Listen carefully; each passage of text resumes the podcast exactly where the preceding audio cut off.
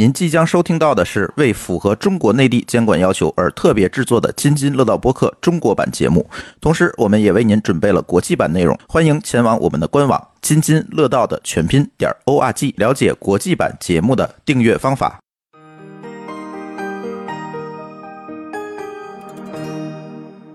各位听友，大家好，这里是津津乐道，我是朱峰。哎，怎么也没有想到啊，我们鼠年的第一期节目会以这样的节目来开始。呃，主播们都不见了，呃，只有我了，都不见了，都没法出现了，所以 再没人的话，我只能叫猫来了。对，呃，没办法啊，这个。可能最近的四五期节目，大家都要支撑着去听我们的远程录音了。嗯，或者只能看见我们俩。对，也有可能，也有可能是我单口啊。对对，实在是缺嘉宾了。这个事情不是缺嘉宾，是嘉宾和主播们本来我们年后都已经排好了，有不少节目要录，然后结果这个疫情一起来啊，大家都各自响应国家号召，在家为国家做贡献了。嗯，对对，嗯。所以有很多嘉宾其实手里头也没有录音笔，他也没法录。对，因为有的嘉宾啊，咱远程啊不好录，没配合过。你你想，我跟这个老高，即便是配合过，其实有时远程也也挺困难的。对，所以都是见面录。然后呢，虽然我们扑克公社那个录音间说是周一就能开啊，但是我觉得有胆量去啊，有胆去的人密闭空间啊，那可 是而且非常小的，对，你得登记呀，你还得坐地铁，还坐高铁。对，所以有点惨，所以没关系啊，那个。还是那句话，没有想到鼠年第一期节目会以这样一个话题来开头。嗯，什么话题呢？就是这次疫情哈。嗯，呃，舒淇给大家分享分享吧。咱这个在这段时间，从二十号吧，应该是一月二十号开始，是怎么样过来的？就干了一件事儿，我在家待着是吧？我我我觉得我我这个这个春节。从我大概从二十一号开始放假，就二十一号那天晚上，呃，开始放假。二十二号就没有再去工作了。从二十二号开始，我觉得我就没再出过门儿。对，感觉就今天是几号？今天是二月八号的晚上了。嗯，我觉得我我可能长到就是。大学之后吧，就早一直到现在，没再这么宅过了，就没那个放过这么长时间的假了。嗯，我觉得可能也就之前的寒暑假一放放一个多月啊，能在家里待着。那我还出门呢。对呀，这这就反正现在我当我当时放假那几天，我朋友圈就俩，一个是聊疫情，一个是聊做菜。嗯。哎，对，这次把大家做菜的技能都提高了。大家实在是没事儿干了，那电影也没什么可看的，网上也就除了那个囧妈，就放了这一个电影新电影以外，真的是没什么。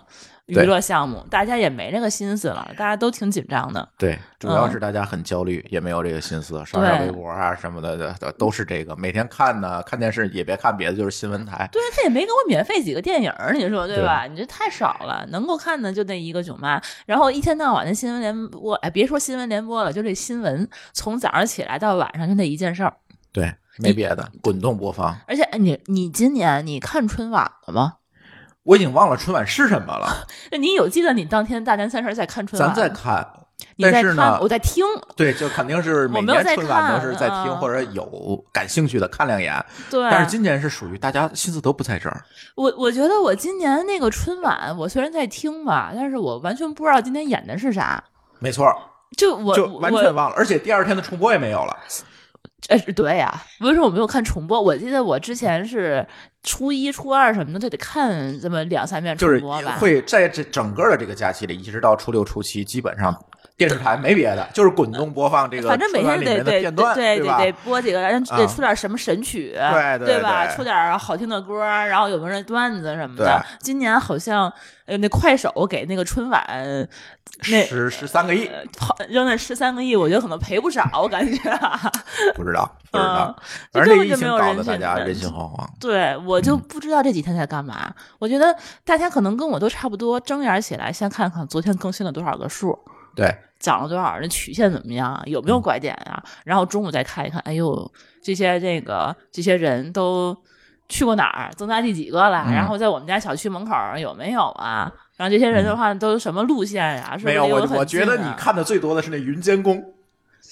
云监工，哎呦，那我是真没事儿干了。我我这两天就也一直在加班嘛，就嗯因为 我们其实本来也是计划着过年之后有个项目要要做，然后计划着就是就是过年期间这三七七天吧，每隔两天也开一次会。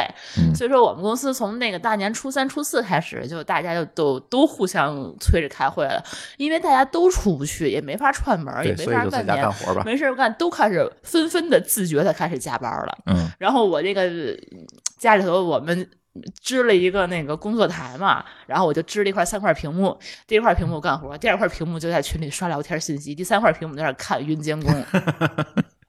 不看云监工的时候，就二就一直在放着那个 CCTV 的那个新闻直播。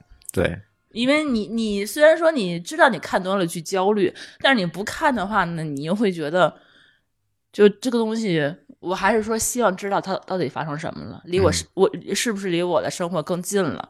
我需要关注到什么，对吧？让这个东西有没有什么进展？大家的状态会不会变得好一些了？其实我们还是说，在这个恐慌当中的话，还是有一些期望吧，有一些期盼。嗯对，嗯还是一直在看。所以从这个疫情发生以来啊，就是这个我说一下呃咱们播客这边的情况。其实好多听友都说，你们是不是应该录一期特别节目，说说这次疫情？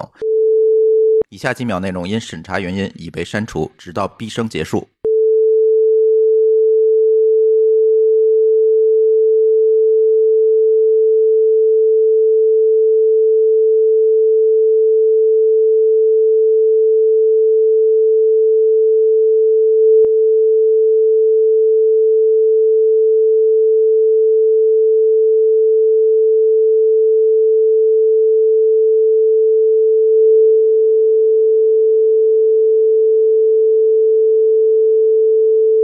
那前两天那个大王也是，就咱那个发发大王有台，他那个在朋友圈也在吐槽这事儿呢。一，听有在那儿说，我对你太失望了。你们居然不表态。国家国家出这么大事儿，你们居然什么话都不说。嗯，我说，我觉得，我觉得啊，这个大王你别生气。我觉得我们坐在家里头不出门，不给国家添乱，就是为国家做贡献，对吧？你作为这个时候的话，我觉得我们就响应国家号召就好了。对这那普通人能做啥？普通人啥也做不了，不给别人捣乱就行了。对，还是那句话，我们也不知道我们能干什么，对，对吧？对，而且这个时候大家的心就那种焦虑感，我又不想再传达更多。你说我我给你传达点相声，我们俩说个段子，那这是气也氛又不对，宜对吧？又不严肃，你说我干嘛？我还是加班去吧，我。对，所以、呃大家当然啊这也属于大家对我们的信任啊，总想让我们说点什么。但是实在我们能说的、能做的事儿有限，所以录这期节目啊，呃，不为别的，就是聊聊咱这些主播在这个半个月里都干了啥吧，行对？吧？这次我们节目组织的形式特别特殊啊，我们很多的主播都是通过录音的形式来参与，一会儿云云参与，云参录与，一会儿挨个给大家听啊，哦大家都是啊、经历了什么在这个假期？我觉得还还还有几个主播啊，还很挺奇葩的，还挺奇葩的。嗯 是吗？然后，但是刚才那个舒淇提提那个在家工作的啊，其实在家说是各种云监工没事干，其实我们俩还干了不少事儿。哎呦，我跟你说，我这光这几天我上线了仨项目，你说效就率有多是舒淇同？学被政府征中了。呃对，直接疯了。呃，说说你们做什么了吗？哎呦，可以打广告吗？哎，可以，哎呦啊回头让你们老板结广告费了啊。哎，嗯没问题，我跟你说，先签单。嗯呃，其实其实嗯结广告费，因为这也不太也结不了，也没，我因为 你我们其实也是钱在义务的对在做。我们我们做了啥呢？就是今天是元宵节，正月十五，二月八号，礼拜六，礼拜六。然后呢，我们就是复工时间啊，大部分的话应该是二月十号，就是二月九号就结束我们的这个大部分的这个休假了。啊嗯大部分有些企业的话是。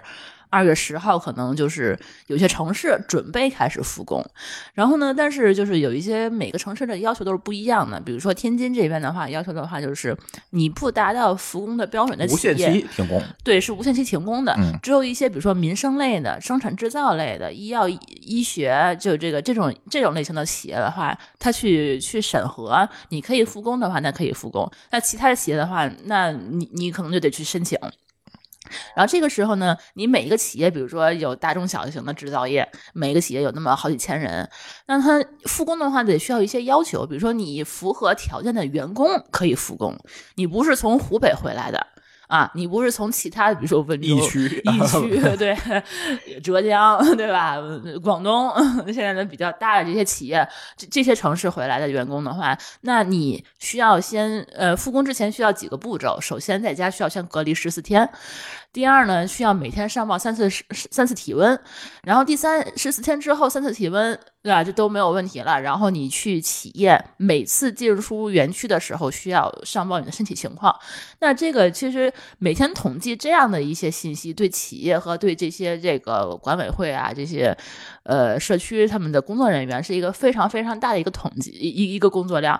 他们还需要把这个每天好几十万条的数据，然后去汇总，再去上报给他们上一级的部门。嗯，拿起 Excel 就搞不定了。啊，一个我跟你说，我们那个管委会给我发了六张表，嗯，每张表里还有仨分表，然后他每天就没事干的话，就专门有一个人上面去统计这些表，嗯一天到晚就干这些事儿。效率低也容易错。啊，对，人自个儿也逼疯了，这 白天直接给生累病了。然后呢，他们这个每天看这些企业这个审批他们这个复工什么的也比较比较辛苦啊，就是我们给他们义务这些呃政府部门做了一个小程序，就是说每天呃可以员工。和企业去上报自己的员工情况、身体情况，包括可以去审批你这个企业的这个复工情况。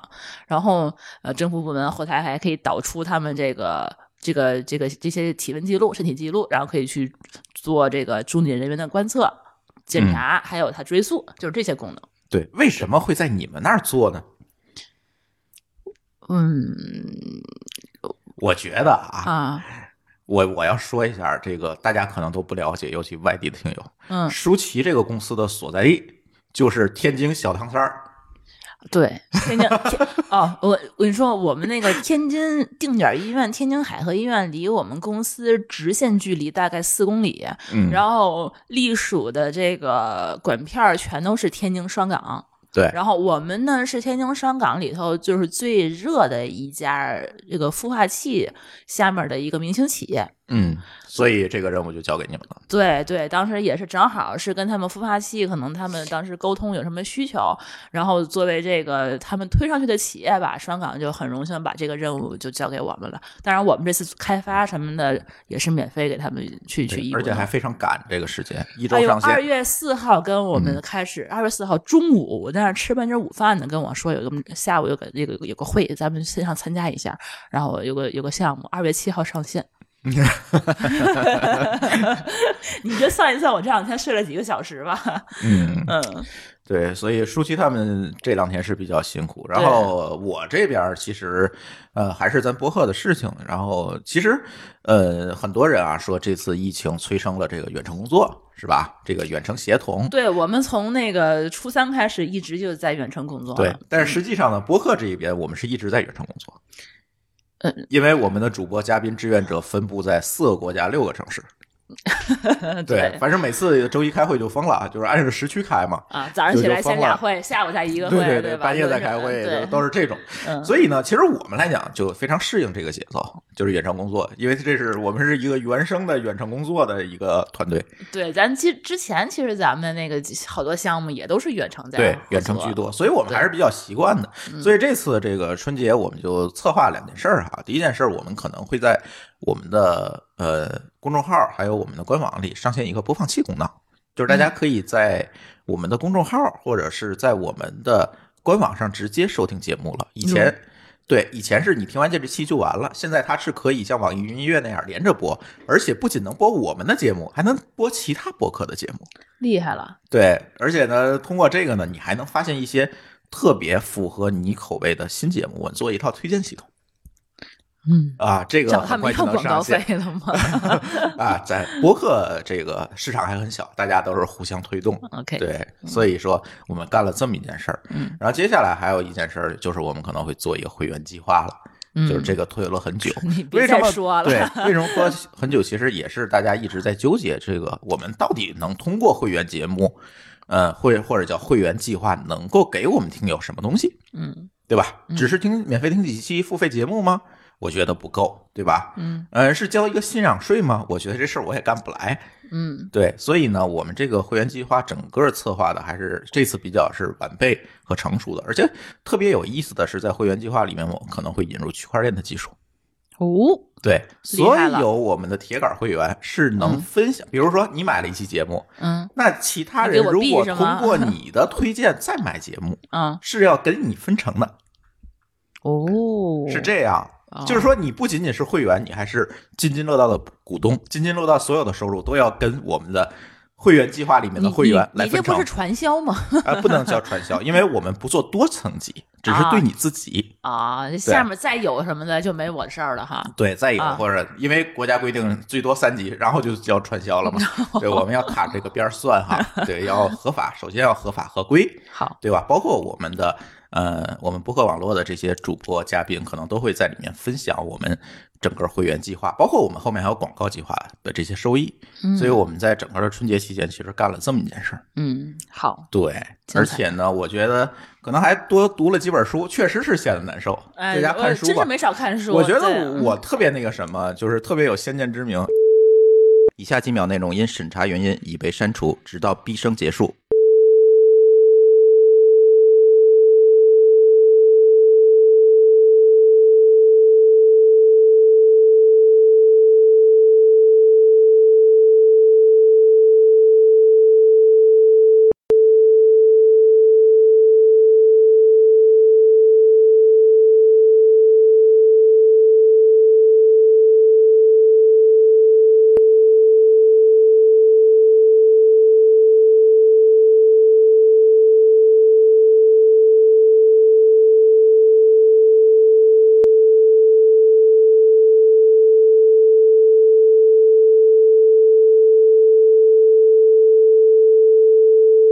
就还够用我。跟你说，你你当然及时的是，你先买了一批口罩。对我及时的时候是什么呢？二十二十号的时候开始知知道这北京这边开始有了，嗯，然后二十一号我二十号晚上我就把北京去北京的那个火车票我给退了。啊，对，我死开会的火车票给退了。对我，我要出差，我我死活不去了，然后我去我就不去，然后领导也不去了，哎，我好开心。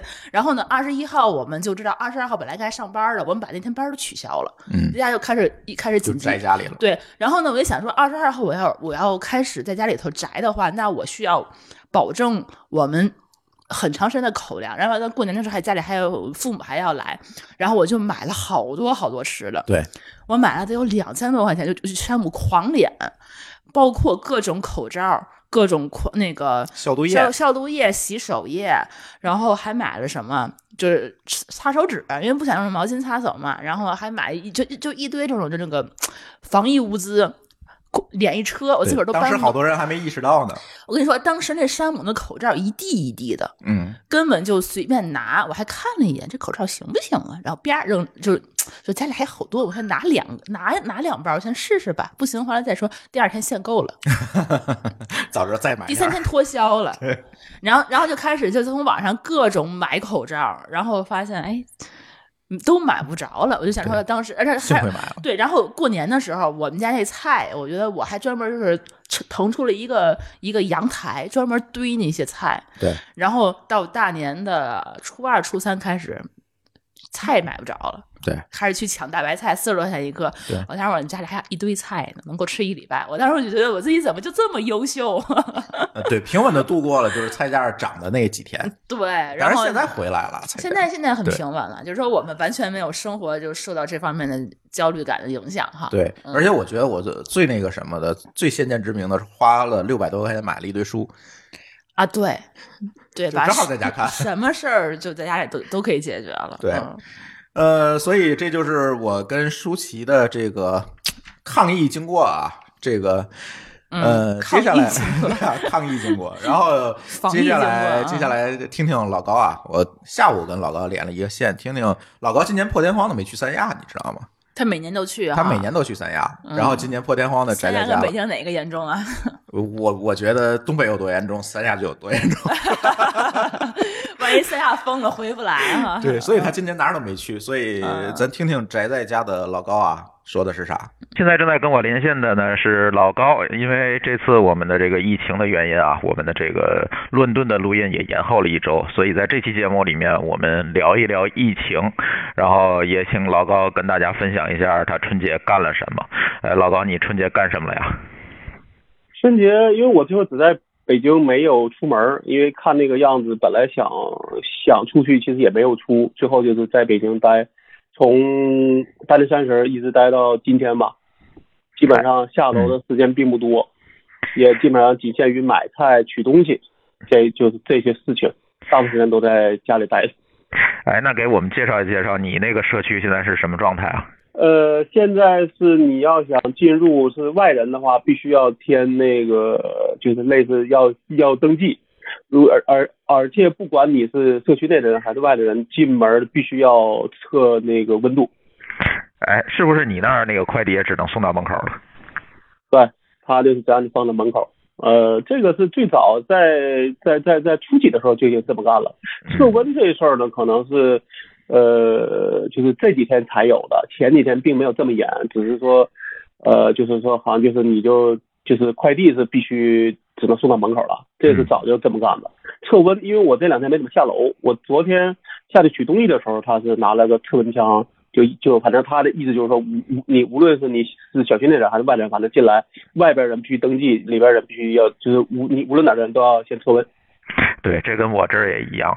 哎，作为咱都经历过非典的人啊，做当年非典的时候，咱可能也在上班。你觉得这次跟非典有什么差别？严格上讲，比那时候还要严，因为那个时候我记得是没有所谓测温呐、登记这一说，其实都是怎么说？那那种话都是就是大家自发的回家待着去了，但没有严，没有说强制性的说你不能出门，然后怎么怎么样。而且那时候我还相对来说比这回要。更自由一些，那时候可能偶尔还会出个门见见见个人，但这回是基本上就是没有什么任何，就是哪怕你想见人，可能人都敢都不敢见你了。而且你也没有见人的地儿了，好多商场啊、餐厅什么的都已经关了。对对对对，而而且你看这回出的政策是说，你在公共场所不戴口罩都不行。对，其实上次非典感觉就是没有这么严格，大家好像就像你说的，都是自发性的啊，回家办公，或者是说，呃，因为当时我觉得非典一个好处就是你很快就会发烧，就是很容易被鉴别出来。嗯，这次就是因为有这些潜伏的人嘛，你就就太长了，就搞得大家特别特别恐慌。对，而且那时候哈，我记得说非典是说你发病了之后才会传染吧？对，我我我记不住了。对，是。那这个差别就很大了，对，所以今年也是大家非常恐慌，而且现在你那边是不是还没有复工？北京其实是按照国家规定的，就三号上班，但是呃，就是说是尽量在家上班。那现在呢，也没有任何，其实但是我看说小学，这这这种学校类的都要求到月底了。嗯，我觉得是，即便是要求三号复工，可能很多的公司也没有办法上班，因为很多人没有回来，对吧？咱先不学不说学校的事儿，就是很多人没法回来，然后所以你也没有办法特别这个怎么讲的严格的复工情况，因为我们做的事儿可能其实是不太需要在一块办，就是是可以不在一块办公的。对。那我们现在情况啥？就是回北京的，也有在家就是在老家办办公的，但有一些人是说。他比如说他那个住他的老家是村子，村子呢可能又比较偏远，比如说安，比如说那个甘肃的某一个比较偏僻的村子，那那个地方呢可能网络也不好，电这个电话信号也不好，而且他家里没有电脑，可能他到现在都没法上，都没法远程工工作。嗯，就我们现在算了一下，可能到现在吧，到今天可能也就一半的人在上班。一半多，一半多一点。我听说你你把那个员工的电脑这次都拿拿出来，然后 都快递给他们了，是吧？呃，我们其实是这样，大部分都是笔记本，只有少数人是台式机。但是因为这回没有要求，就是你回家时一定要带电脑嘛。那有的人是家里有网，他没电脑，或或者说他自己电脑不够我们的需求，所以就只能说有些地方只能是，比如看他的情况，比如快递通。那我们就可能说从公司拿回来，然后再给他快递过去。而现在还有个比较有意思的事儿，我们有一个人在天津上班，但是呢，天津的快递不能寄到山东，但是北京的可，北京的可以寄到山东，所以我们就得把这个笔这个笔记本先从天津发到北京，再从北京发到山东。对，天津的顺丰好多陆运的件已经不收了，说是因为这个物流的原因已经不收了。但是北京应该还可以。笔记本航空也不也它也不能发，没错。锂电池它也不行。对。所以就只能是从北京转。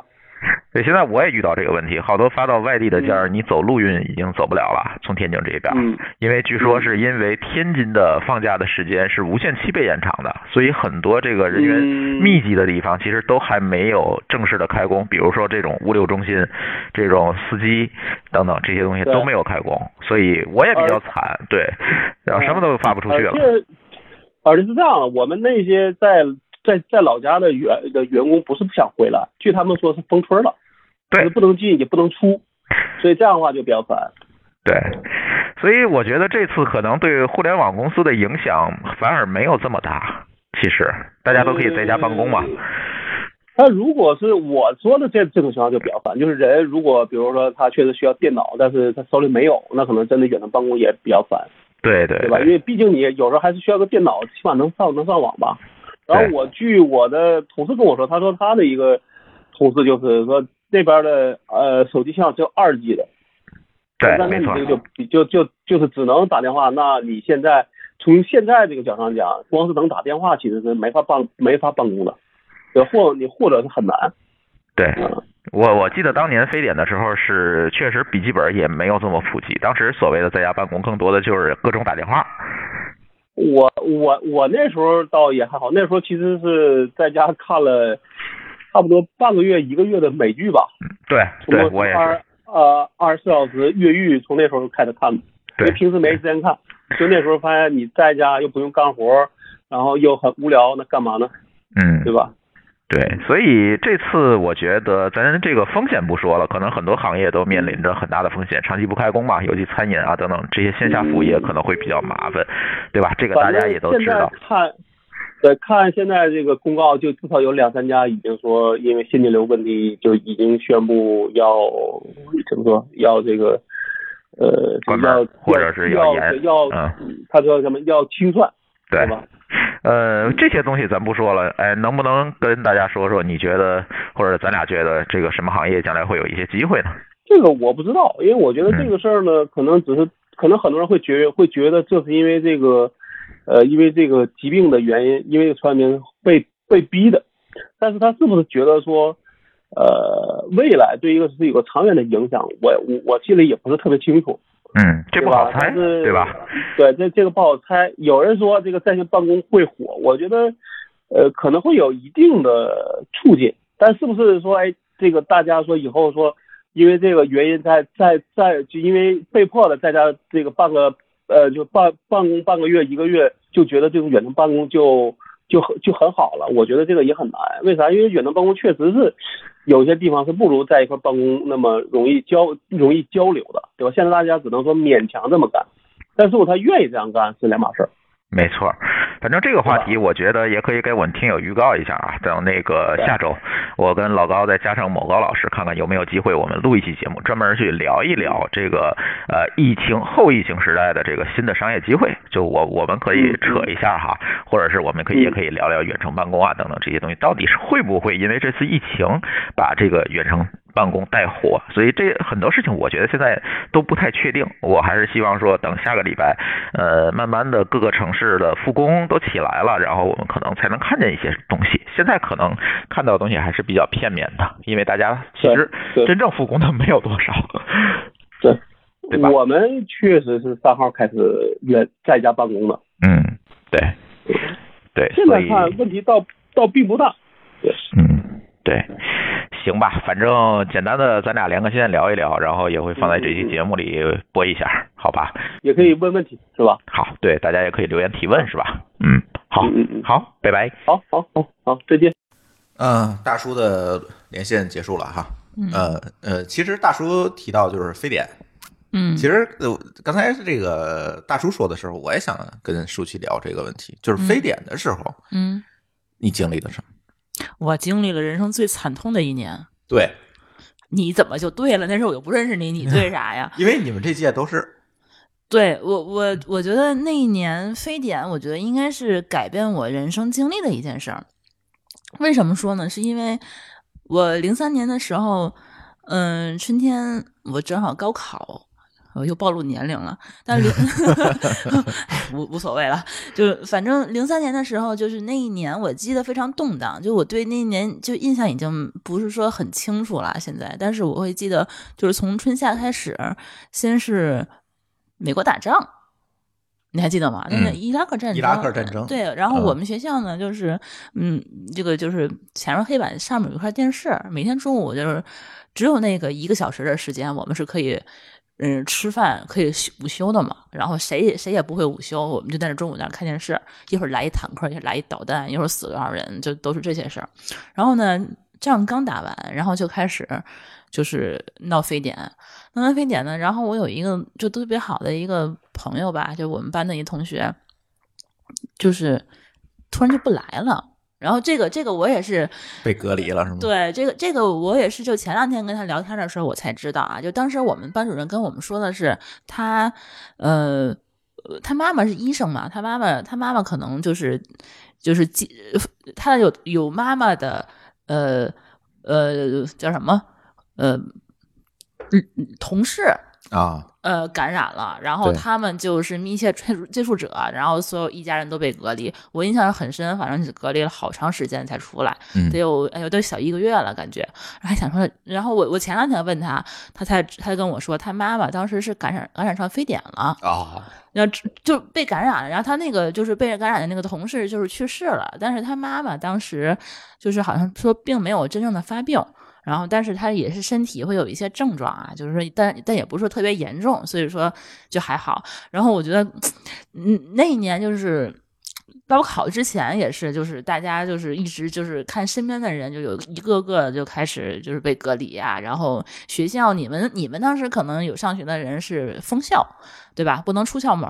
我那时候已经工作了，暴露年龄了。对，但我们那个时候是高三是最紧张的时候嘛。一般情况下是高三那个寒假就把高三整个的那个课本都学完，然后高三下半学期的话就开始整个大复习，嗯，对吧？整个开始从头开始看。我觉得印象特别深刻的是，我们就是就是复习到一半的时候，还没复习到高一的内容的时候，我们就开始要停停课了。停课到什么程度？就是每天只上半天课，下午半天是放风状态。嗯，就没有人没没有老师管了，然后就每天就是也也老师也不带着复习，就你这都自己看书，然后一天到晚的在家在家学习，就就是。反正就已经没有那样高考的一个状态了，嗯，然后模拟呀什么的考试好多都取消了，然后我们高考的时候，当年还是第一年提前了一个月高考，对，头一年提前，对，然后之前都是七月份高考，我们是第一年六月份高考，对，就一直在猜测会不会说是给我们再错后一年啊，但是等到那个时候高考前也没有人通知我们错后，嗯，然后高考的时候还是说每一个人都得去量体温，你才能进那个。进进进考场，然后高考的时候，那那那个卷子还特别难。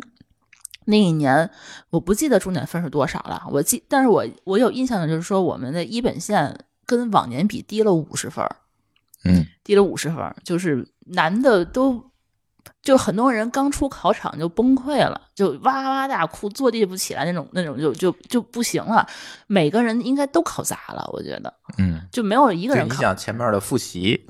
也没有好好弄，对，然后加上卷子又难了，对。然后我还记得印象特别深的是，我高考那一天，就是呃第一天可能是有点淋雨了，淋雨，然后下着雨去高考，然后当天就是正好坐在高考那个就教室的最后一排，上面有一个有一个那个什么一个电扇，电扇，然后就身上都是湿的嘛。然后我在那打语文卷子的时候，就一直拿那个吹，吹完以后，我当天晚上就发烧了。嗯，发烧了以后，我妈就给我吃感冒药。然后第二天我考那个考数学和那个什么，好还是考理综啊，整个就是晕的、懵的状态去考的。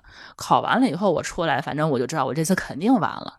嗯，就反正就没考好。反正当年我就记得是我们那年高考，后来再总结是复读率有史以来最高的一年。嗯，就是大家就都在在这次非典高考高考上面呢。对，看看今年的。高考生们会不会也有这种问题？今年已经出政策了，说是高考的难度可能不会太高。哦，大家可能会降低一下难度，因为你可能学校都会去哦，因为今年发疫情的时候还没开始出题，嗯，你们那年那个我们那年应该是三四月份的时候开始出，因为我记得是个开已经开春了，对。已经不是冬天了。对那个时候，嗯，有影响的时候已经到五月份了，四五月份才对我们的这个复习就是影响是最大的嘛。前面几轮模拟一些什么都都都是照常的。对对对，所以说我觉得我们那个时候，哎。这也不今一想到就说今年有可能高考会延后，我就会觉得对我们那一那一年会有一些不不公平啊。我觉得，因为我们其实是怎么说，很多人的这个人生经历就因为那一次高考改变了。对对，因为非典改变了。对，应该是这个样子。对，呃，而且我觉得非典是最重要的一点，因为当时我应该是在济南吧，其实济南的疫情就还好，但是整个来讲，大家获取信息的途径在当年啊，可能还是以传统媒体为主，比如电视新闻、报纸这种，互联网还没有这么发达，对，也没有什么微博啊、朋友圈啊这些呃社交媒体。因为刚刚零三年嘛，嗯，Web 二点零刚刚兴起，但是它还不是特别旺盛的时候，是是，对吧？所以大家获取信息的途径是非常有限的。而今年不一样，嗯，今年微博、朋友圈、各种微信群，每天都在给你传递着不同的焦虑。你你，我觉得啊，这些东西你得两方面来看，嗯、一个是它叫焦虑，另一个方面也是信息更透明化。对，这是自然的，哦、但是很多人可能就受不了了。哦，对，很多人就开始崩溃了。我觉得他们在群里头说那话，让我有时候会怼回去。对，这对，所以我少看手机，对对吧？所以我们听接下来一个录音啊，嗯，微博大 V。某高老师的经历啊，嗯、他据说他自己已经刷微博已经刷腻了，这第一次我听他说他刷微博刷腻了，我刷朋友圈刷腻了。对，来来来，我们听听某高老师的录音啊。嗯，津津乐道的听友朋友们，大家好啊，我是某高老师，好长时间没在节目里面跟大家见面了，还有点想念。今年过年这个事儿呢，反正眼睁睁的看着。这个疫情一步一步的变成现在这个样子了，每天刷微博刷的也是很痛苦，还要看电视在弥补心灵的创伤。其实我堵在家里头啊，也没有特别多心惊动魄的事情跟大家分享。今年过年呢，我感觉确实跟家里人头一次一起待这么长时间。在我毕业了，我毕业了大概十多年，将近二十年吧。哦，没有一二十年，没有这么老。我毕业了业十多年，到现在头一次跟父母在一起住这么久。因为最近几年我小孩不是很大，所以我都把父母接到北京来和我们一起过年。每年过年都这样，但是通常父母可能待个五六天、六七天最多就回去了。今年空前绝后的待了这么久，跟父母在一起，跟孩子在一起。在家里倒也没有感觉物资紧张啊什么，就是口罩有点紧张，所以大家干脆就不出门。嗯，还好我的父母，包括这个我太太的父母，也都是比较呃不是很倔吧，不是这种嗯宁死不戴口罩，或者是怎么样说也不听，觉得没事儿那样子的老人，所以还好，至少还其乐融融。大家说。啊，我们有的时候刷个微博说，哎呀，发现这个病毒可以接触传染，就要喷消毒液。那他们也会主动出门回来就用酒精擦手什么的，所以感觉还好，不是特别心累。嗯，唯一让我感觉心累的就是我的在过年前买的这个任天堂的 Switch 掉厕所里了。让我非常心累，好不容易买了个游戏机，打算放松一下，啊，这个事儿就不提了，到现在也还没修好。反正到最后吧，就是跟大家说说我的对这个疫情的一些感想，就是我们因为经常刷微博，会看到更多的负面的信息，也会发现更多的问题、更多的危机都是过度反应引起的。这个病本身。在人体里边也是免疫系统过度反应，会造成很多问题。我们的整个社会呢也会过度反应。最早我们大家可以说是因为信息不够通畅造成的，但是后面呢就有一个有一个有点像呃过犹不及吧，就是。过度反应造成的物资短缺。所以我其实想跟大家讲的是，我们从科学的态度来看这个病呢，其实它并没有那么可怕，很多问题都是过度反应，包括最早的封路也好，现在的封小区也好，其实从我个人的角度来讲，我觉得都不一定很必要。嗯，当然顺其自然吧，大家保护好自己，谢谢，我们下次见。啊，这是把微博刷腻的大卫啊的发言。呃，某科老师比较惨，就是刚才他也说了，他年前啊就一直在想，这哎这个 Switch 能不能在这个快递公司歇班之前能给我送来，然后还制定了 Plan B，Plan B 就是把老高的 Switch 抢走。最后在最后一刻啊，终于拿着了，但是呢，不幸玩了没两天，就让小孩给掉厕所里了。对，至今也没有修好，在王大夫那儿住院了。王大夫说病情比较重，已经进了 ICU 了。我把我的可以高价租给你哦。没有，他今天最新消息是他今天又买了一个新的，呵，还不知道什么时候能送来。这疫情不知道什么时候过去，就必须得用上。对，但是我怀疑啊，等送来。也上班了，也没时间玩 最后又便宜他儿子了。对，这个某高老师俩儿子呢，一人一个。对，一人一个。对，谁用那去了厕所了呢？现在都会传染了，是吧？呃，某高老师也是宅在北京啊，这个。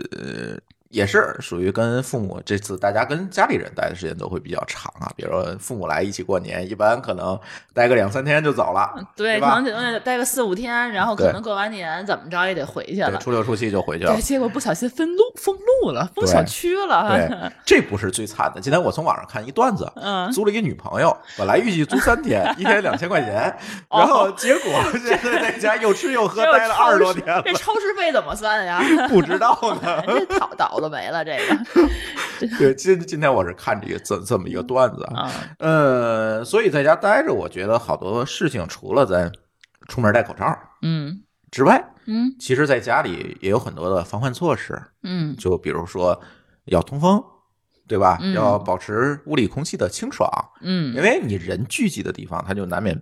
咱就不说这次疫情，即便是有流感，你不通风，家里人也也容易一块儿感了冒。对呀，对吧？所以呢，这个嘉亮啊，也是我们的嘉宾啊，这个哎，给大家从他的专业领域，哎，他做新风的，给大家分享分享他的经验和这次的感受。这个有用哈？对，这个比较实用啊，大家可以听一听，这个通风应该怎么来解决。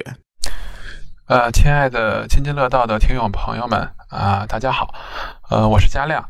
呃，一些常听津津乐道的听友呢，应该听过我曾经参与过呃尼泊尔旅游啊，这个呃电动车的一些使用体验，还有呢新风和净化器的啊一些节目。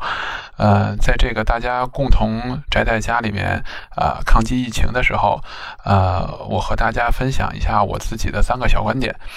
啊，第一呢，大家一定呃在疫情的时候要注意通风。呃，通风呢，能够这个降低室内的污染物的浓度，然后呢，减少被感染的这个风险，同时呢，也能够这个，由于大家都在家里面嘛，那么这个达到这个换气换氧的这样的作用啊，提高大家的身体抵抗力啊。但是呢，这个一定要注意，就是呃，开窗通风其实呃是效率很高的，所以其实啊，并不需要呃开太长的时间，呃，尤其是在晚上的时候，还是要注意。啊保暖，然后呢开窗的话呢，其实三到五分钟啊就已经可以了，能够达到这个换气的这个效果。呃，然后通风的时候呢，一定要注意啊穿戴整齐，然后呢，尤其是家里的老人和小朋友们啊，千万注意呃不要感冒啊。如果一旦感冒的话呢，第一家里人会比较担心自己的心呃心态可能也会受到一定影响。再有呢，就是说如果去医院。还会有一些呃交叉感染的这样的一些风险，啊，这时候呢，如果家里面有这个新风或者净化器，那么可以打开，也会有起到一部分的作用，啊，尤其有新风的话呢，其实可以一直开着，然后就呃可以替代开窗，啊，大家可以听听呃我这个之前呃录过的一些节目，啊，我印象里是呃一百一十五期啊，冬天又来了，空气污染如何破？在节目中我也和朱峰老师有聊过啊，关于啊在冬季通过新风，然后呢这个解决空气污染的问题。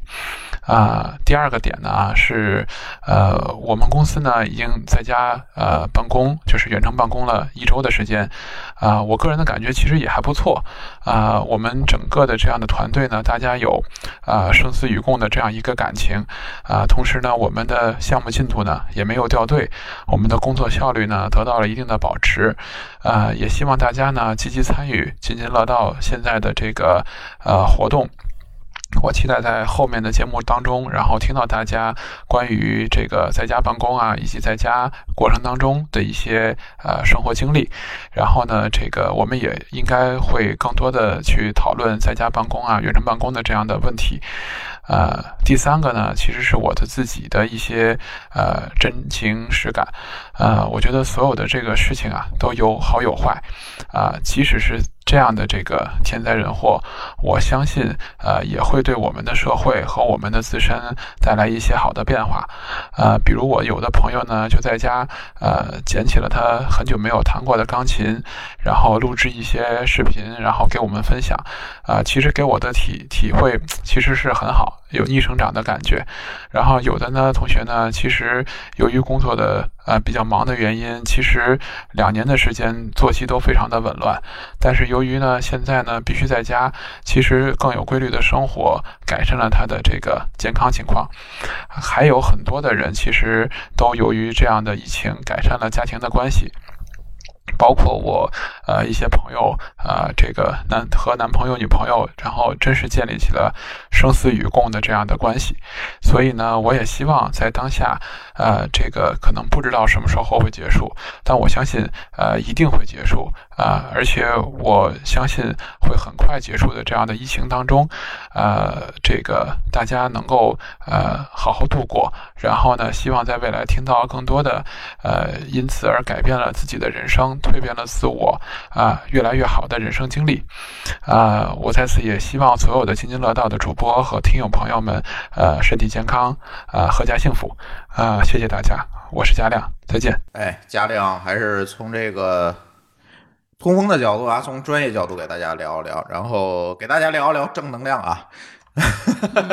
对，确实是大家宅在家也是无鸡六兽的，这时候你要有个爱好，我觉得还挺好的。嗯，对吧？嗯，你如果不加班，你要弹弹钢琴啊，做做手工，对啊，啊，收拾收拾屋子，做做饭，其实都挺好的呀。对对对，所以以上啊，这个嘉亮也好，某高老师也好，老高也好，他们都宅在了大城市。哎哎，对，是吧？要么北京，要么天津，对吧？有条件，还行哈。各种在家宅，各种咱也还行，咱也还行。对，哎，接下来这位比较惨。接下来这位是谁呢？对，接下来这位呢是被封印到河南省的农村。真被封到村里的小白同学，这小白同学特别惨的是，他还没带电脑，对他什么也没带。然后呢，呃，现在在家主要的爱好是喂羊，嗯，对，放羊，因为他们家养了好多羊，你放出去还能溜溜风，他只能在圈里头走对，现在那个羊也不让出门，主要是，所以他只能是喂喂羊。对对，所以这个哥们儿非常无聊啊。所以，而且这个小白比较危险的是，他回家的过程中还。还途经了武汉，就是在封城的前一天，还途经，因为他是从深圳。啊，回河南的老家，中间坐高铁对，一定会途经，而且一定会停，所以就比较大哥还特别讨厌，还下车下车去拍了几张照片。对对对，所以那个大家如果想看那个小白在当时啊，在封城的最后一天，在武汉车站拍的这个实景，大家可以在我们的微信公众号“津津乐道博客”的后台回复俩字儿“小白”，哎，你们就可以看见了小白的这个武汉车站车站的实景。不是武汉的实景，对，武汉高铁站的站台上的 实景。啊传说还上来不少人呢，其实。对，当时是从武汉有人往外走，武汉上来三四十个人呢，还挺恐怖的。对，嗯，所以小白你算密切接触者，我跟你说。对，我他已经上了黑名单了，我估计就应该被封印在村里。对，所以他现在出不来，但是他好像已经过了十四天了，是吧？对啊，对，就 还好，对对，他应该还好，死不了。呃，听听听听小白吧。嗯，大家好，我是小白。嗯，今天呢，跟大家去说一下，呃，我作为自己这样一个普通人，然后目前在于疫情这样下的一个生活。那么先说一下背景，就是我其实是一个河南人，也就是说，我们说在网上一直以来被黑的偷井盖的河南人。那么在这一次疫情当中呢，河南呢也的确的一些很硬核的反应，让网上的大家呢都感受到了说，哇，河南这一招做的太厉害了，其他省的人快来抄作业。那么刚好呢，我自己其实一直呢，就最近的十天差不多，都是一直在被封在村里的，所以呢，刚好我也可以说一些我自己的观点。那么目前我呢是被封印在河南省新乡市下面的一个很小的村庄里，然后我们这个村庄呢离县城不算太远，但是呢，封了村，我依然哪都去不了，只能在村子里待着。目前呢，我们可以看到，就是村子里呢。虽然说我们在封村这件事上可能做的比其他的地方都很好，但是说句实话呢，是村子里的很多卫生条件、医疗条件也确实是不如我们看到的这样的一线城市。至少我在村子里这十几天是没有戴口罩的，倒是不是我不想戴，而是因为确实现实的条件呢是不允许我去戴口罩的。村子里几乎没有人戴口罩，而且呢。你很难有地方去买到合适的口罩，所以实际上在前面的这十几天，我都是没有戴口罩的。那么，除了我的这样的一个在村子里感受呢，另外一个层面其实是这样的一个不便，就是我会看到说，那村子里因为河南省的公共交通一直会停到二月九号以后才会恢复。所以，我现在其实从某种意义上来讲，我是被困在了村子里。虽然我现在有很多事情要做，啊，也有很多工作要去做，但是因为公共交通的停止，导致我没有办法去离开这里。这会让我有了一种回到了西藏的感觉。因为我当时在西藏的时候也是这个样子，因为自己不会开车，你只能依赖于公共交通离开。那么，如果公共交通不再起效果，对于我们这样的人来说，其实就是非常困难的。那么说了一下我当前的现状，也可以说一下未来的情况吧。我预计呢会在二月九号公共交通恢复以后，先回到焦作，呃，我我家中，然后在我家中呢远程工作一周，再回到深圳。这个呢是得益于公司的政策，鹅厂在这方面呢给了我们很大的优惠，我们可以在二月。十号以前休假，然后从十号开始远程工作一周，并在十五号、十六号回到深圳。在回到深圳以后呢，因为我离开了我的工作地，离开了深圳，所以呢，我还需要再隔离十四天。不过好在是，总的来说，看起来我有回去的希望了。我可以回到我熟悉的地方，开始工作，开始做我自己想做的。那么除了这些东西呢？我自己的这个经历其实也算是比较，呃有意思，因为我从深圳回到河南的那天晚上，刚刚好是武汉封城的前一天，也就是在一月二十二日的晚上，在一月二十二日的晚上呢，我坐着高铁从深圳回到了郑州。那么在路上，实际上在路过武汉站的时候呢，我心里其实很紧张。因为我中间关注了很久的这个肺炎的事情，也看到了很多信息，所以还是非常关注。在路过武汉站时，我还专门探出头，从门口拍了一张照片。当时还在听友群内被大家调戏，我要感染了，也要被送去隔离了。不过很显然，武汉并没有那么恐怖，我也并没有被隔离。实实际上，一直到现在。我的身体状况都非常的好，也没有什么发热，也不咳嗽，也没有痰。所以说呢，疫情或许很可怕，但是网上很多时候它的谣言真的可能让我们过于重视这个东西。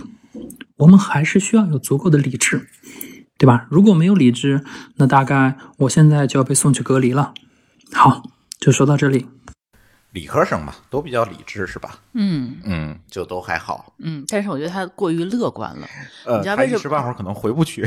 你知道为什么过于乐观了呢？他想着明天九月份明天九号，明天九号，就是明天喽。对，明天哎呀，恢复公共交通了，我好像可以啊，找一个顺风车来我村里接我，然后不把我放到县城里啊，然后我买一个最近的那个大巴票，我就可以回到焦作了，是吧？哎呦，想的真好。嗯，但是这个是不可能的。我跟你说啊，小白啊，那个希望你明天听到这个这个节目的时候，你还没有出城啊，还没有出村儿。我们呢，那个今天我 我有一个非常就是我们嗯之前的前同事吧，关系非常近的一个朋友。然后呢，他就面临那个什么情况呢？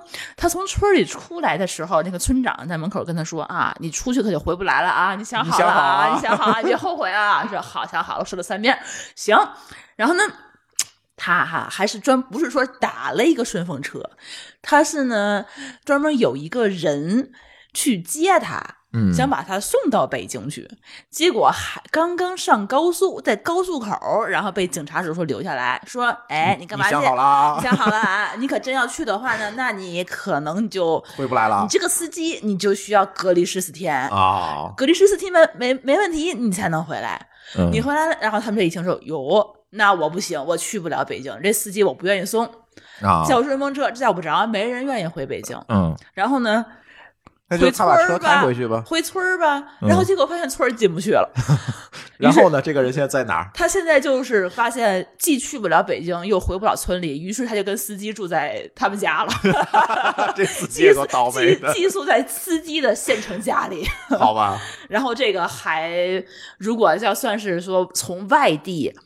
就是进入他们这个小区的，那可能还需要再隔离十四天，才能再去试一下能不能再进北京。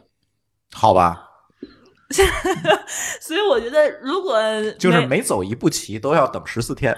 大概是这个情况，就是你每去一个地方，你要先隔离十四天，保证你没有问题，你才能去下一一个地步方。对，如果小白你感觉你是觉得能够很顺利的回到焦作，那我觉得可能还好。但是你想从焦作顺利的去深圳呢？你想啊，他到新乡嗯那个县城里头嗯，十四天，从新乡到焦作而且你怎么从你的村儿去县城？你怎么从县县城去去焦作？对你怎么从焦作去深圳？你想好这件事儿了吗？对，我觉得他有点乐观了。我觉得还是再继续在家喂羊吧。我觉得你啊可能一口一鼓一鼓作气，如果直接去去深圳了，可能还好一些但。是没有直通的呀，他村儿有没有高铁站。对，我觉得很有可能会被在外面封印，再再封印十四天。对对，所以所以要谨慎，还不如在家喂羊尤。其现在北京小区很多，就是你外地租的人已经不能回来了对呀。对，房东写保证书。不，你在外面先隔离十四天，没事了你再进小区。哦，那那你去哪儿隔离呀？你先住十租三酒店啊啊，对啊，你这不就尴尬了呀？对，对嗯，好吧。嗯，这是最呃惨的。不不不不不，等会儿。还有更惨的，对这不是最惨，小白绝对不算那个这最惨的啊。嗯咱还有更惨的，来，大家听听狗叔的经历。大家好，我是狗叔。呃，受津津乐道邀请，和大家分享一下这次疫情期间我个人的一些经历。呃，我今年春节期间回国，本来制定了不少的旅游计划，比如当时还计划了要去天津和珠峰有一次聚会，以及我们全家想去丽江有进行一次旅行。呃，在一月十九号到达北京之前，我其实当时就已经听说了有肺炎的消息，但是国家还没有采取非常严重的措施，没有没有采取非常严厉的措施。我当时心里犹豫了一下，是不是要取消这次回国的行程？但是因为安排的事情非常多，所以就还是按照原定的计划飞回国了。等我到了北京后一天，也就是一月二十号，中国的疫情就升级了，然后传出了武汉封城的消息。然后我当时我老婆就非常急促的催我说，我们要不把所有的行程就都取消吧？然后我们就取消了行程，包括去天津的聚会的行程以及去丽江的行程都取消了。然后我们还改签了航班，本来我是原定是二月十四号回慕尼黑，然后在非常急促的情况下改为了，呃一月三十一号搭乘汉莎的从北京起飞的最后一班航班回到慕尼黑。然后在北京剩余的假期就没有什么特别的活动，也没有什么聚会，也没有什么娱乐的活动。每天唯一的出行活动就是陪着我妈出去遛弯儿，大概走几个小时，在大街上晒晒太阳。大街上也没什么人，因为北京第一个是放假，也因为疫情的情况。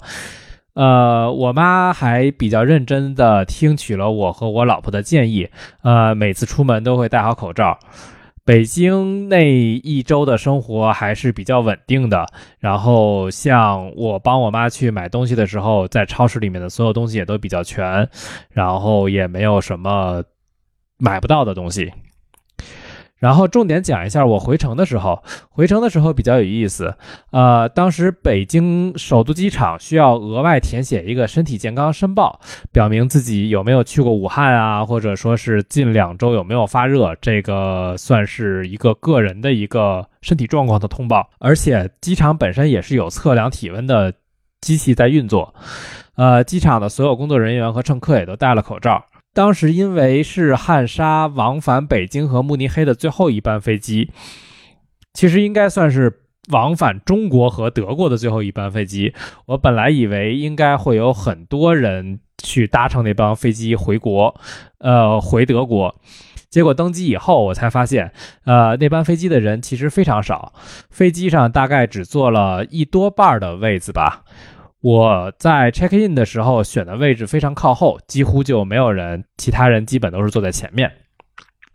机组人员还预留了最后几排的位子不能选，我想可能是因为机组人员想隔离，想隔离一个，想留一段区域隔离机组人员的区域和乘客的区域。呃，机组人员包括德国人在整个。飞机的航行过程中的服务过程中，也都是全程戴着口罩。呃，唯一一点的一个不同，就是在飞机落地前要填写一份在德国的住址，不管是临时住址还是永久住址，都要填一个住址，以及可以紧急联系到你在德国的一个。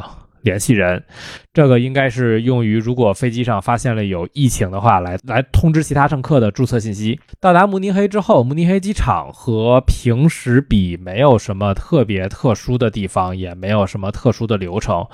呃，由于这次肺炎潜伏期比较长，所以德国人认为测量体温也没有什么用处，所以就没所以就没有准备这些特殊的设备。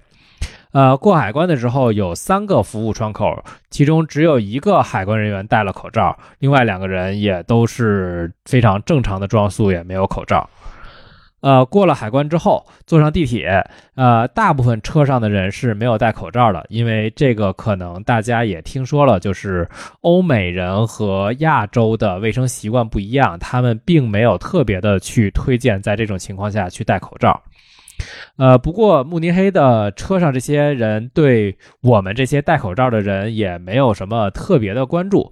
呃，我估计可能是慕尼黑本地媒体已经对这些习惯以及相关的疫情有了报道，所以大家也没有特别的对我们有特别的特殊的看法。有一个比较有意思的是，我在坐地铁的时候，离我不远有一个和我乘坐同一班飞机的德国人，我看他也在，我看他在坐地铁的过程中也一直是戴着口罩。呃，这段时间呢，我的 manager 倒是很关心我，因为公司有很多的中国人，这件事情出来之后，公司也有了很多的举措，然后而且。我的 manager 应该也知道当地的，呃，也应该知道德国和慕尼黑，呃，德国和中国之间的航班受到了限制，所以他会一直他在一直用邮件和我做沟通，问我回程是不是顺利，如果有问题可以直接联系他。呃，我所在公司谷歌公司目前停止了所有在中国办事处的办公，呃，并且要求所有从中国回到其他地区的人要求在家办公两周。由于谷歌本来就有在家办公的习俗，不能叫习俗，就是有有很多的员工都会在有一个特殊时间内会有一段时间在家办公，所以公司的很多服务也都考虑了在家办公的需求。所以我这两周在家办公并没有什么特别的困难。呃，我现在在慕尼黑，一边自我隔离两周，一边正常的工作。呃，感谢大家能够来听我分享这段经历。呃，希望大家身体健康，也希望武汉的疫情能早日改善，国内能早日恢复正常的生活。啊、谢谢。我觉得他最惨的一点，他没有说出来。他是本来说是跟老婆和全家人要一起去丽江旅游的，对，他怕丽江就是说就是疫情突然爆发有问题，他就把那个机票都 都取消了。对，当时取消的时候还收费，啊，对，然后结果取消的第二天还是第三天就可以免费免费取消这才是最大的损失啊！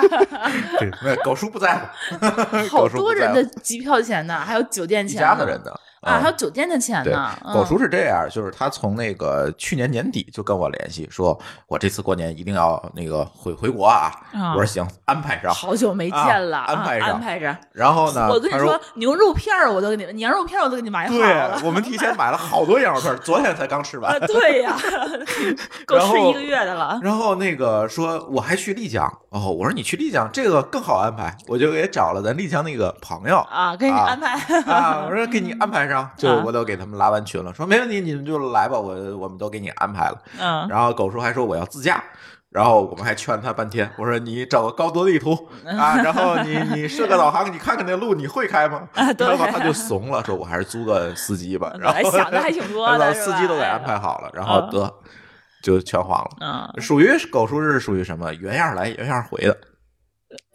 什么也没干，什么也没干。就在国内跟他妈天天溜枣儿。对对对对对，那个他们家在那个北京西站那儿，北京西站呃一周游。菜市场去累了去公园儿。对，所以我我觉得狗叔还是比较惨的，就是嗯所有计划都被打乱了。其实还好啦，就知道这个嗯对，起码他回去了，不像小白还还在喂羊呢。呃，对他妈还没见着呢。对，他是好在就是赶最后一班航班回去了嘛。我觉得狗叔这个还真的是挺机智的。对他那个就是。